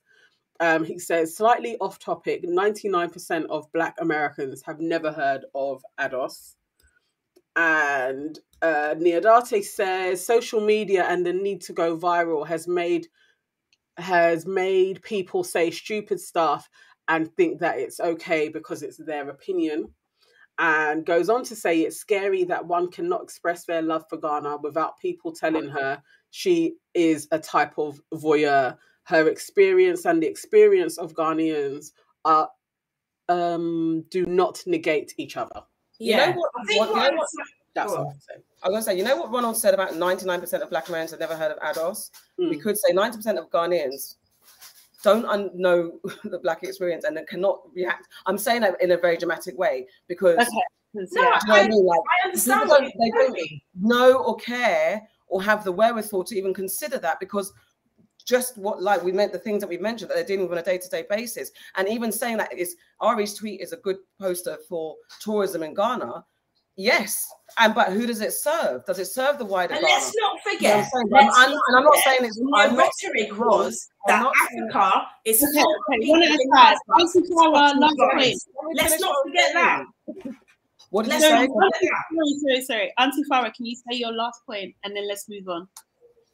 I was just saying and I think I started it off by if she had got there and slated it, there'd be an issue. Let's not forget it wasn't that long ago when people were selling it like you don't africa's not a place that you want to go to at all. Yeah, we know exactly of course. It's it's full of people sitting in mud huts with flies on their faces and we need to send them money. Let's not forget that fucking rhetoric that they were spreading. They were. Fucking what's that no, know it's there's snow in africa. All I think we all agree. Stuff there is. Like what are you talking about? Like come on. I think like, we all agree but we're just about the locals got their points I totally agree with that point Okay, let's move on. We're talking about Molly-Mae next and her comments. She was on a podcast with Steven Bartlett, and she basically said that um, everyone has 24 hours in the day, and so they can be as successful as they want to be. And I wanted to know, and she got a lot of backlash basically. People were saying all sorts of stuff. There's been skits about the Munya Chawawa. I can't remember what he's saying. So he done a skit about her. Um, simply uh, Shayos done something about her. Like there's just endless memes. Um, do you know what I mean? Like uh, and it just goes on and on and on kind of thing. What do you guys think about this? Um, do you think that she had a point? She did um issue an apology, right? Well, she kind of, she didn't really apologize. It was a half one. Yeah, kind of thing. Um, and yeah, so what were your thoughts? What did you think? Let's go to Auntie Nana. Um, I thought, okay, to start off with, I absolutely understood why everybody was like, what the hell is she talking about? Like, because of her level of privilege, she has two parents in middle class jobs. Um, there's a foundation of money that she would have had and quite a decent childhood as she presents it, and a well rounded community around her with a limited amount of friends because she doesn't need too much of a big circle. And it's just like, it just came across as a bit tone deaf in her. Everybody has 24 hours in a day. And so there's, you know, every everybody can get what they want. And while I in reflection, kind of agree with her to a degree. I wouldn't, as a woman, publicly say that. And maybe that's because of age. And I know how when you're a woman and you kind of have that kind of go getter stance, it people don't like it.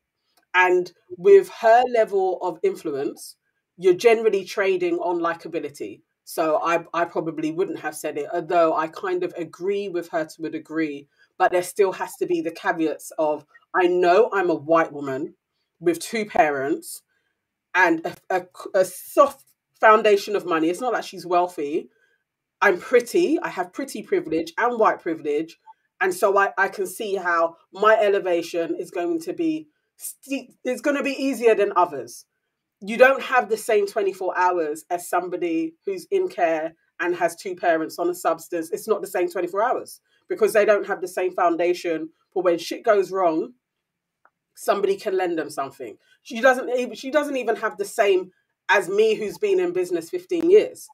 I don't have a foundation where parents are going to give me money when i screw up to kind of cover it over or can fund my business for a year. I don't have those foundations. So it's very different in somebody who does they can succeed faster. Doesn't mean that we can't both get somewhere it's just their 24 hours look a lot different to my 24 hours because they have a little less stress on their heads. So it's like it's not the same. But the backlash wasn't really warranted, really. And her apology wasn't needed either. She's 22. Sometimes you just got to stand stand by what you say. Just be like, I said it, and that's what it is.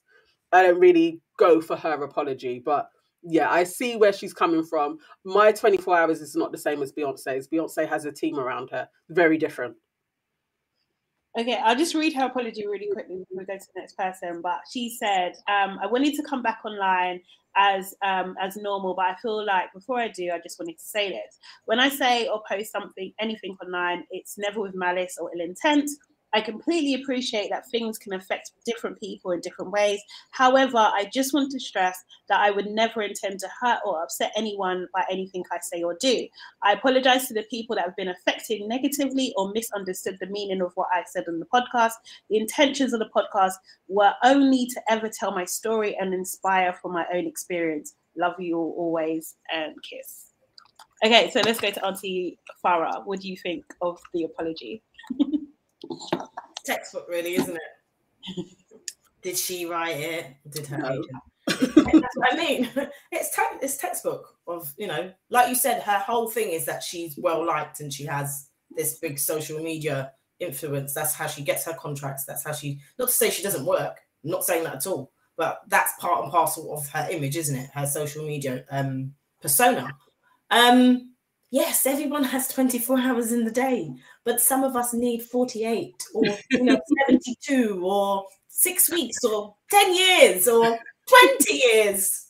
You know, it's like you said, so it, it, your, your foundation really helps where you get to yeah. and the length of time that it takes you to get there. It really does. Like, if I had her foundation, I'd be in a much different place now. I'd have no debts I'd own a property, it'd be a lot different than it is now. So I think, as you said, Auntie Nana, she just should have said, but I appreciate that I am this and the, the things that I go through are not necessarily the same for other people. What I mean is maybe people should make the most with what they can and fulfill their dreams and try their best with the time that they have. That's that. Auntie okay? Yeah, I think yeah, I agree with you all. I think um and then what another thing is when you're in an interview, you've got limited time, and sometimes the things come in your head, and you know, you know, we all watch Who Wants to Be a Millionaire, so we'd answer everything. Why did they get that wrong? But when you're spot, like, what color is the sun? You'd be like, uh, uh, uh, it's blue. You know what I mean? You just you get tongue tied, and not saying not saying she was tongue tied, but sometimes what comes into your head it's sometimes not what you want to say. You don't you don't get a chance to think about it, especially if you don't get to pre-prepare with the questions and stuff like that. Even with pre- preparation, you can still say the wrong thing or things don't come out as you intended. Look at us here when we debate something, we're trying to so it's so we've got the luxury of being able to go over our points ten thousand times to make sure that everybody gets what we want, what we get gets our um, what we're trying to express. So. Yeah, she's young. She said something. I don't even think what she said was was silly. I think she had to, yeah, she should have added her caveats. Is what we got to do now because it's a sensitive time, a sensitive world. But um, we all do have 24 hours. And if someone says, I've, I've heard many people say Beyonce's got the same 24 hours, specifically Beyonce, because she's uh, the epitome of hard work and success. Yeah. And so she's used as one of the one of, like Oprah, like Will Smith, like, yeah. you know, she's one of the beacons of hard work shows success. And so if someone says we all got the same 24 hours as Beyonce, we do, but we don't have the same privileges and access to things that Beyonce or a Molly-Mae has. So even if someone says we got the same 24 hours as uh, Beyonce, what did that person actually mean? What are you doing that's not benefiting those 24 hours? And and obviously, if you're in a destitute situation, that doesn't necessarily apply to you, or it could do in a way like. How are you surviving today? What are you doing to help yourself survive today in the 24 hours that you have? How are you surviving? It could just be that. Or for those of us who are absolutely procrastinating and heard that line, just take that instead of hearing the negative, possibly take that. And I, I'm, you know, I know if somebody else said it, I couldn't stand. I might be more judgmental at this point. So, because again, people react to who they like and who they don't like. There's all all of that too. We're all human, mm. do silly things and in bias. But yeah, I just, I got what she meant. She should have done her ad caveats, and she, you know, you're in the public eye. You've got to think a bit more because things get turned around on their heads. I mean, I feel like she did add her caveats. I think people just, I think she's overexposed and people don't like her. Like mm. that's that's what I think it is now. Like I think the pretty her being the creative director for Pretty Little Thing left mm. a nasty taste in people's mouths, or let me say in the media. Yeah. they're like they're they're they're not feeling her anymore because they're just like, how can she get there at this age? Do you know what I mean? And you know, she would probably be put into the category of not having a significant talent or yeah. a very specific talent. Do you know what I mean? And the British media love to bring down people. Um, you know, I just think, and also as well, it's just the fact that, you know, she's talking about success and she's the creative director of Pretty Little Thing. They've recently been in the news for underpaying workers in their Leicester warehouses below minimum wage. Do you know what I mean? So it's just like you're benefiting off a capitalist um, system, really, yeah. at, at, the end of the day. So people are calling her out on it now, uh, but I think it was extreme. Like it was just like I don't know, like um, you know there, there, there is a pantomime kind of thing that goes on. Do you know what I mean? Where you put rib at people, but you know, Tion Wayne said something quite similar. I didn't see anyone go in At in all. on him. And then, you know, and then when someone commented that he shut them down quickly, and then there was nothing else that happened, wasn't there? That was it exactly. It's just like it's just ridiculous. I just think like she's, you know, just it's just again like a woman says something. Oh my god, you can never, you can't talk about money. You can't talk about success. You can't. Yeah. You, are not. You're not allowed basically. And I yeah. think even Steven Bartlett came out and said that he, you know, he he said something on his um, Twitter and he was just like, you know, like other men men have said similar, very, very similar yeah. things. And there's just ne- there just hasn't been this kind of level of interest in it. And it's just it's it's a bit sad really because you know that path that she has taken in terms of being an influencer, you can't deny that she is a successful influencer. That's yeah. what she is. Do you know what I mean? So, you know, whether you like what she's trying to influence or the people she or you're one of the people she influences is a different thing but like she's worked you know she she's she's worked a game and I, I, I have no doubt in my mind that she's she's worked hard what's relative to her yeah you know do you yeah. know what i mean but like you know I, I think that nurses work harder. do you know what I mean? That's my personal opinion. You know, do you know yeah. what I mean? But like, I, I just think I, I don't think even age comes into it. Like, I, I, I just think that you know, as a woman, like what you're saying, Auntie Nana, probably resonates with me the most. Like as a woman, talking about money and success in any sort of way is always going to get some sort of backlash, for sure. It doesn't I, go I, down well. Mm-mm. I was thinking, like, what happens if people stop deleting their tweets? How long? Um, how long does the backlash happen? Because you know what I mean? Because there's so much reaction to apologize. I'm just saying that because, like, either that whole apology or deleting your tweets. Because how long is the storm? How long would this storm have gone on? Sometimes, right? What happens, about a week. What happens if you ignore? Yeah, exactly. Because after the week, what happens? It's on to the next person. So, but won't it always come up though? Like if she, if yeah, if you do apologize, yeah. then you'll be known for not apologizing, and that could be seen as worse. It can go either way. I mean, yeah, the thing is, doesn't Molly-Mae has had maybe this is her fourth blow up. this is all beneficial though. Remember when she delivered that dry food for Tommy, where the chicken oh. was white and people were like, "You're so bland," and the, yeah. and people were taking the piss with that as well. They yeah, saying, did you see the memes? Yeah, she got ripped ripped mm. into, and she didn't post for I think it was two weeks that time. She was off. Like, but these are all beneficial because you get more people as well. Hmm. I don't think in any way she said that thinking there was going to be a backlash because that 24 hours a day thing. No, no, she did actually. I, I would actually argue that she she knew there was potential because in um she said I've said something like this before, and I know people don't like it, or she said something. She did. Like she did. She did. She, she, did say that. Yeah. Knew. So she knows it's gonna. It doesn't go down well. But she said it anyway. So then, then it's kind of like then, I don't actually apologize, but her apology to me is very insincere. Because she's not enjoying, really. She's enjoying her position in yeah. in in this company. That's a dodgy company, and so there's an element of uh, it's just. I mean, she's playing. She's just playing, isn't She's playing. She's playing. Game. She's playing the game, and she knows she's successful. She's got bare money.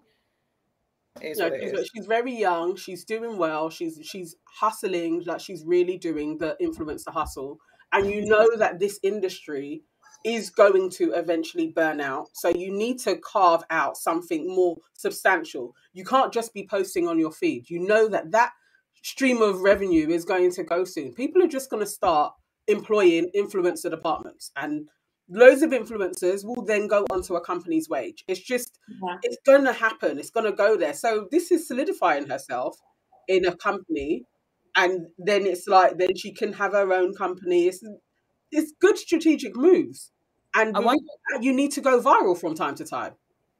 It's mm, probably I like. Wonder, did you guys see that um, Victoria Beckham's um, lines probably wow. going? To, yeah, so just, that's not the first time. Is it? And, no, no, like I, I think she had to sell something else before. Yes, she then, did. Yeah, she did. She did. And then didn't David Beckham bail her out as well quite a bit? Basically, her business yeah. has never been in profit. It's, it's never made money. Her whole venture. It's like, how is that even po- like? You had stores. Like, how is this possible? Most businesses don't make money. I mean, she didn't even have a year. She didn't even have a year of making money. Victoria's potentially the blueprint of Molly, Molly-Mae's. Molly-Mae's a new Victoria Beckham because, like, you're putting this business creative director, a pretty little mm. thing, on the back of being a popular, pretty young girl. Mm. Posh Spice managed to take that brand and become a fashion house. That would never have happened if she was baby or scary or sporty because she was posh spice and bought into pouting and did that, she literally got ushered into the high end fashion scene. it's just interesting. Okay, let's uh, get some comments, please. Okay. Um, uh, so Candy said, "You'd think that it you'd think that if she's saying it again, she would have articulated herself better this time. exactly. That's so true. And Ronald says, I don't know anything about this woman. It just reminds me of when Bill Cosby said something about how a single black woman with children waiting at a bus stop and working at Walmart reflects badly on black Americans. Wow. As if her, her condition was one that she chose. It was tone deaf and condescending and pre Twitter. That's mm. crazy. Yeah, it's like when he talked about Bill. Remember, he was Bill yeah. Cosby was on the talented tenth type, very elitist, middle class black American. Very middle class, yeah. Yeah. Where you I didn't know he used to say like that. he slated Ebonics, he slated saggy pants, he slated single parents. Yeah. He was very, very elitist. Yeah. Wow. You cannot say filth, flying, flying, filth on TV. Mate. For anyone who doesn't know what that is, One more. Shall we do either Netflix, uh, Don't Look Up? Do you, Have you guys all seen it? I watched I this when it came out. I loved it. I loved it as well. So did I. I loved it. It was all right. It was all right. No, it was so good. I loved it. And it's, I can see it happening. Yeah. Do you think um what what what did I find interesting about it? I think uh, uh, yeah, it would just seem true to life. I like the break, like when they were breaking down, when they all had their moment there, crashing, like lost my mind moment, especially Yeah, like, Yeah, I loved it. He's like, yeah, that frustration. I could believe, I could actually believe that, and I like the kind of like little sub story where she was saying, "Oh, spoilers, by the way," where she was um the guy that um the general that made them pay for the free snacks, and she couldn't let go of it. She, she couldn't let it go. And then everywhere she went, she'd tell the story. I mean, like, and you think she was talking about something else. yeah, And then it'd be like, I mean, who does that? They were free. Why would he make us pay for them? I I absolutely loved. I thought it was so like documentary like. It reminded me of now and global warming Mm. because you have some that are like, look, this is it's gonna happen, and then you have others being like, I don't believe the science, like, and just totally like, no, let's just carry on how it is, and you can imagine that they do have their exit strategy. So they don't care about everybody else. It's like, yeah, Earth can go to pot and we're going to be out of here anyway. But in the meantime, we don't need the masses falling apart. So we're just going to carry on, play this game with you guys, sell you mm. stuff, buy things, like buy, buy, buy. And then when the when the worst st- starts imploding, then the rockets are going to leave, and Jeff Bezos will be on his penis rocket going up into space. And Yeah. we'll all just be watching the doom and gloom and having a big, nice meal together. I thought it was literally like this is this is brilliant. I really, really enjoyed it. Yeah, I don't know too. why people didn't. I was like, this is great. And the, and the um the the was it the uh you know like when the president was holding the, the parties and not Yeah. parties, but you know the the, the I can't remember the calls and they had she had all the supporters there. The and they're like don't look up. Yeah, don't look up.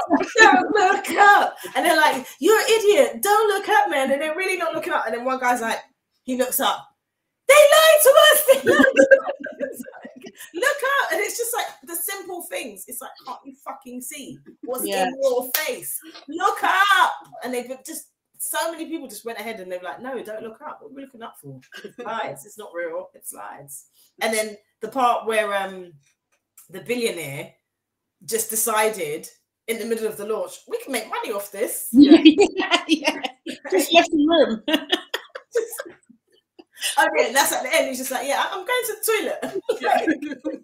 That'd be all the billionaires. Yeah, Yeah. yeah, they know. They know. Why are they all with this great race to space? I was literally watching it like, oh my god, this is happening. This is this is Yeah, this that's is a how I documentary. like they're just gonna all leave us, and then they're gonna get eaten by wherever they land. But I was also Mm. like, that's great as well because you didn't get anywhere. You're just all gonna die with us, or just in another place. the, Yeah. the part where they were saying they were interviewing her and they and they said "Well, i don't trust the fact that the comic's named after you Yeah. She's like she's like i don't know what that's got to do with anything what What didn't you like about it, Auntie? Again? I, I, I, I just thought it was a bit on the nose. It's, it's all very obvious, and I just thought the the, the satire was very. We're going to do everything that we know is already happening. It was just very um, scripty and ham ham ham fisted with everything. Like so, yeah. I I thought I I and I lightly enjoyed it. But I didn't think it was amazing. Um, and I think the best part was the end bit with them getting eaten. That's it. It, was, it was just a bit. It was just a bit too on the nose. It's like, um, I knew everything's going to happen, and I just felt yeah, the big actors being. It just seemed a bit desperate in the storytelling. Very. This is what's going to happen. but i kind of feel like that was the point of it Yeah, because think No, about I get you've it, but the satire was got- was oh okay because I was going to say you've got like arguably some of the world's greatest actors of all time in that film. Mm. You know, mm. some of my absolute favorite actors are in that fucking mm. film. Yeah. And I think the point of it is that it was supposed to be a bit cheesy. Yeah. You know? A bit nuts because it's a, a yeah. Of what's going on. Yeah. yeah, I think um Oh poor Candy, sorry. No, I think Sorry, Candy. Sorry, Candy. I think I've seen... not seen it yet. Sorry. sorry. I mean, you've only That's got not, to look at social media, really. It's not, it's not really ruined. I, I think there are loads of films. There are lots of satirical films that have taken political topics and done it with the same kind of style, with a big A-list cast, and it's not been as ham hacked, as in my opinion. But again, you know, again, that's the whole point of a film. I'll tell you what I didn't like. I didn't like Jennifer Lawrence's her her look. It was distracting. I, I will oh, say that. What did, what did Jonah and he said, um, girl with a dragon tattoo. I was Oh my god, yes. I did laugh at that. I did laugh at that. Yes. So intense. That, that was, was, so funny. funny. I felt like Jonah Hill was very like so Jonah Hill. It was just like mm, a bit a bit annoyed about his character. But yeah. I, I liked it. I liked I liked the hamness of it though. Because it reminded me of like those B movies Mm, yeah. You know, bait yeah. film. And, yeah, yeah. and I thought like that was a style because it's like there's so much realism in it. And so let's put it in a B movie format and then people are gonna live this and be like, that damn film that we watched time ago and it's like it's happening. Mm-hmm. Uh, uh, yeah. I was watching it like that, like, oh I love that they're doing it in a B movie format. But don't you think like, that? yeah. don't you think it's like is obviously it's like one of the fit the things is fake news yeah. and stuff and not believing like or change kind of change belief yeah, absolutely. Stuff and like you know this um guys if you get a chance go on instagram and look at what is it birds are not real birds are not real is that what the account is called yeah yeah please everybody go on instagram birds are not real i mean I, I think i've spoken about like not seeing any pigeons' nests before. Oh I'm sure I've mentioned that when I was. What I, underneath White City Bridge, Wood Lane Bridge? I've seen them now. After I was like, I swear I've never seen where pigeons are born. I've ne- I still haven't seen a baby pigeon, but I've seen them. They do exist. I believe now. Yeah, good. Being in Ghana, I believe birds aren't real and bats are very real. I, I think go on to birds aren't real I think there's a bit of truth in it as well, but it is flipping hilarious. I don't think all birds have been killed, but I do think that there are flying spy pigeons in the air. I do believe what? that. That could be believable. I think things are trained to spy on us. But I mean, no, I, I, think she means robot ones. I don't I think she, she means trained spy. pigeons can be trained. I mean, for many, trained, many years. Trained, I think, and and with with cameras. cameras on the head going. I, I, do think that the fact and it ties in with the film is just like just trying to convince someone a version of the truth. do you know what I mean? And they're doing going by the numbers, they're doing pretty well. they're doing pretty well. Well, the guy's been having rallies and people yeah. are turning up with placards yeah birds aren't real. I, I yeah, I'm telling you, in a year and a half, we'll see the film. He's Borat. Yeah, we yeah. will see the film in a year and a half, and we'll be like, "Oh, fucking hell, do you remember this shit?" But I think he stumbled on something. I don't think it's yeah. total satire. There's truth. Oh, you don't? No, no, no. I think it is. I think it's I like do. he sat down with his college buddies and was yeah. just like, "Okay, how can we go viral? How no, we- no, that I'm saying is true, but there's truth in what he is satirizing. There's truth to it. There are spying pigeons not all birds are real. The same as not all humans are real. I know, but you're probably talking about birds out of the whole species. but okay, okay, I'll give you that. Maybe not all birds are real, but it's very funny anyway. Um, yeah. Oh, Candice has just asked, is Tyler Perry any good in it? Um, he's Tyler Perry. He's Tyler Perry, and he's yeah, like a minimal amount of time, so He's not. Yeah, right. offends me. Okay. Usually he offends me, and he doesn't offend me in it. He's just bland. But um, Ronald, exactly. That's that. Yeah, that's I think how I feel. too self conscious. Uh, Ronald says it was good, but not great. It was too self conscious. Yeah, I get you. Okay. Cool. So we have one more, or we can move on to Sad Mad Glad. What do you guys want to do? Sad Mad Glad. We are entering into the three hour mark. Okay, so let's do Sad Mad Glad. This is where we reflect on what's made us sad, mad, and glad for the week or the past week. Um, Auntie AK, you're up first. Um, what's made me sad that um at the end of this week I will no longer be in Ghana. That's very freaking made me very fucking sad. Um, I'm mad at some of the disconnect between people back home and the diaspora, which is relates to the Ari Lennox situation and others. I wish it wasn't there, and I wish we could all be one big happy clappy family, and Africa be empowered, and all our diaspora and cousins around the world be connected, strong, and overturn the colonists. That's the main thing. And I'm mad at the PCR scam because you know you don't need me to pay for this nonsense all over the place. Day two, day eight, day fucking 35. Fuck you. Um, that's made me mad. And Auntie Sade, I'm mad at what I hear you're saying in your head. and I'm very super glad that I actually made it back to Ghana after 14 years um, because it's been absolutely freaking amazing. Um, and I, yeah, I, I'm just so glad I actually made it. Glad to see family, and I'm also, I am glad to be going back to the UK to see only just to see the family that I've missed and my homies that I've missed. I literally want to just say hi and come right back. when do you leave? Um, next week. Oh, this week. Oh, see, I thought you left on Friday or something. Okay, you got a yeah. few more days. That's great. I leave. I leave in February. Um, in February. You don't yeah, believe me. Don't. I leave. I leave in November. Dren. November. Right. Okay. Auntie Farah. No, I want to go last. Thanks. Okay, Auntie Nana. Okay. Um so uh sad sad you know what actually so it was two things I, w- I was really sad about ari um lennox as well. But also just the, the dilemma that we had i was really sad about that because it just made me reflect on friendships. And that made me quite sad that not everybody has good good friendships around them.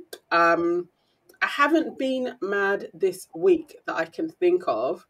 What has been slightly i wouldn't say it's mad maddening, confusing is why it started to get light. Like darkness is coming later already. So it's kind of getting dark at about quarter to five. And that feels a bit weird. It should be dark oh. earlier. So I'm a bit perplexed at what's happening with our weather systems because it's like we're in January and it's getting lighter earlier. That's freaking me out a bit. So freaked out, not necessarily mad.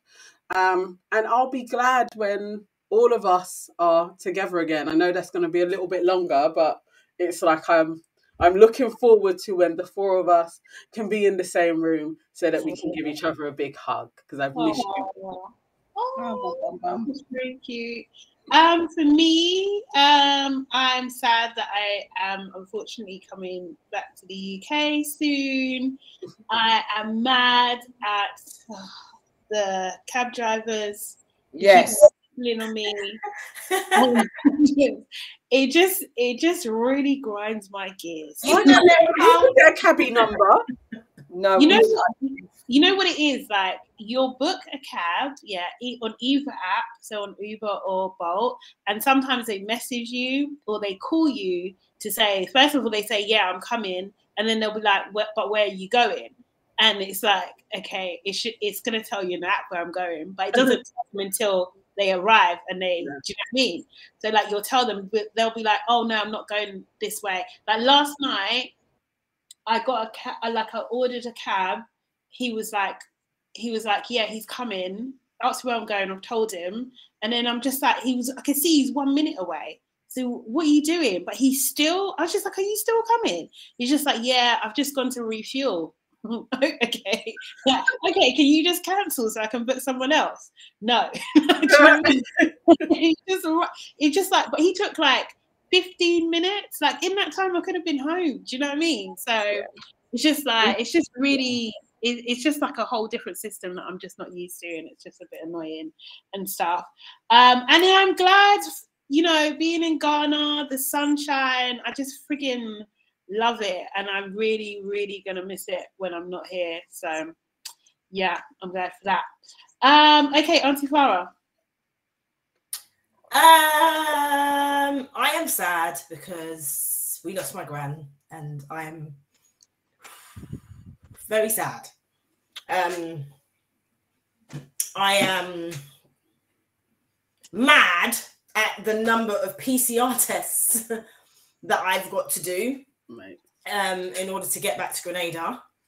Um, but I am glad that I have my Grenadian passport and I can actually get back to Grenada. Mm. Um, and I'm going to be glad to see my family there, even though it's going to be there's going to be a lot of sadness, but there's going to be a lot of laughs. And I have, you know, I'm going for a, a quiet chunk of time, and um, like I, I, you know, I'm happy to go back home, but not obviously not under these circumstances. But I will be glad of the breaks that I have to mm-hmm. be with my family and some of my friends that are out there at the moment, and um, to yeah, to just show off the glow that I'm gonna get YouTube bitches and eat some of the good food that I'm gonna eat YouTube bitches and just sit by the beaches that I'm gonna sit by and eat the, and and see the views that I'm gonna see YouTube bitches. So um yeah, swings and roundabouts. Uh yeah, so that's me this week. Yeah, thank you very much. Um, sending you love, Auntie Farah. Yes, yes, yes. Big hugs. I know it's going to be a little while before we can all be together, but yeah. Do you want to get that quick comment, Okay, so Ronald says, um, I'm glad that I do have a friendship pod, Nomad, and I'm sad yes. about the apartment building fire in New yeah. York. Oh, Most oh, yeah. of the people living there were Gambian immigrants. Oh, wow. I, I yeah, I saw that today. Oh, that's so sad. Oh yeah, I'm sad for that, and I'm also sad for the people in Brazil that died. Um, mm. drops on them. Yeah, so, yeah that actually sad. like totally made me think of our boat ride in yeah. Santorini, and just mm. thinking of you know like some of the places where we stopped, and there's all of the boats there, and we're all just chilling and chatting with each other, and for just watching it, I was like, oh my god, like just I can't even imagine that that boat that was really right underneath it those last moments, how you're even going to deal with it, it's just yeah, devastating. And the same with the fire, it really made me think of um, um Grenfell. Grenfell, yes, me too. Yeah. Okay. Um, Candice okay. has said, oh. sending love and condolences to you and your family. Okay. She's frozen. Auntie AK? Okay, I mean, I think I've said this before. I didn't really have one to think. I, I kind of like, oh shit, what, what's going to be my unpopular opinion? It's just eggs are stupid, man. Just eggs. what the hell have eggs done to you? Does that mean? I mean, do you know the thing of the egg is such a staple dish in Ghana? It's like a boiled egg goes in every meal for no reason. It just hi, it's ran wonderful stew let's put eggs in it. Let's put an egg in it. Like it's just like I was having my friend um, cook some lovely food, and then I'm sitting there and I'm like, oh, enjoying. I'm like, oh, there's a piece of egg. It's just eggs are so stupid. I understand they make cakes wonderful as long as you can't taste them, but I just don't need eggs to be around anymore. Or just, just no, it's enough. Eggs are stupid, and that's my opinion. I bought 30 eggs before Christmas for about £4.50. Oh wow! That's fucking Waitrose, free range fucking eggs. Wow! Did you eat, eating them all? I've got about six left. What did you do? Did you have omelets every half an hour? Mm. egg every now and again, isn't it? And scrambled egg, and you know, in that amount of time, we could probably get through that. We have omelets yeah. quite often. Like eggs are. I don't know what you got against eggs. They're staple. They're absolutely staple. I know. What, I, what I will say is, I, I'm I've liked eggs in later life. So I would say maybe the last five years or so, I'm an egg person. I just I had to have the right pan. I think that's what it was. I don't think I didn't not like eggs, but I had to. I didn't like the fact that when I make an egg, it would stick to the pan.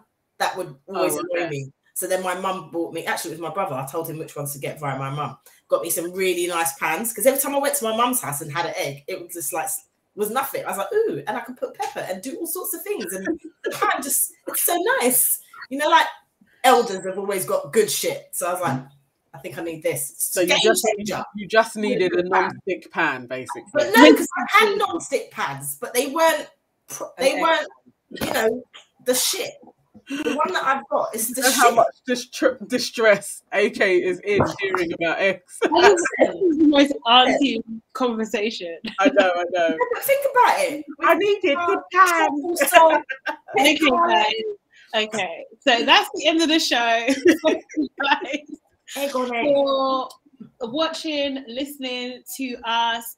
It's 2022. This is our first show back, and um, we hope you enjoyed it. Really, follow us on Twitter, on Instagram, on Facebook, and listen to us on all good listening platforms. Yes, and please share, please share, share, share. Spread the word, man. Okay. Bye, Bye. See you later.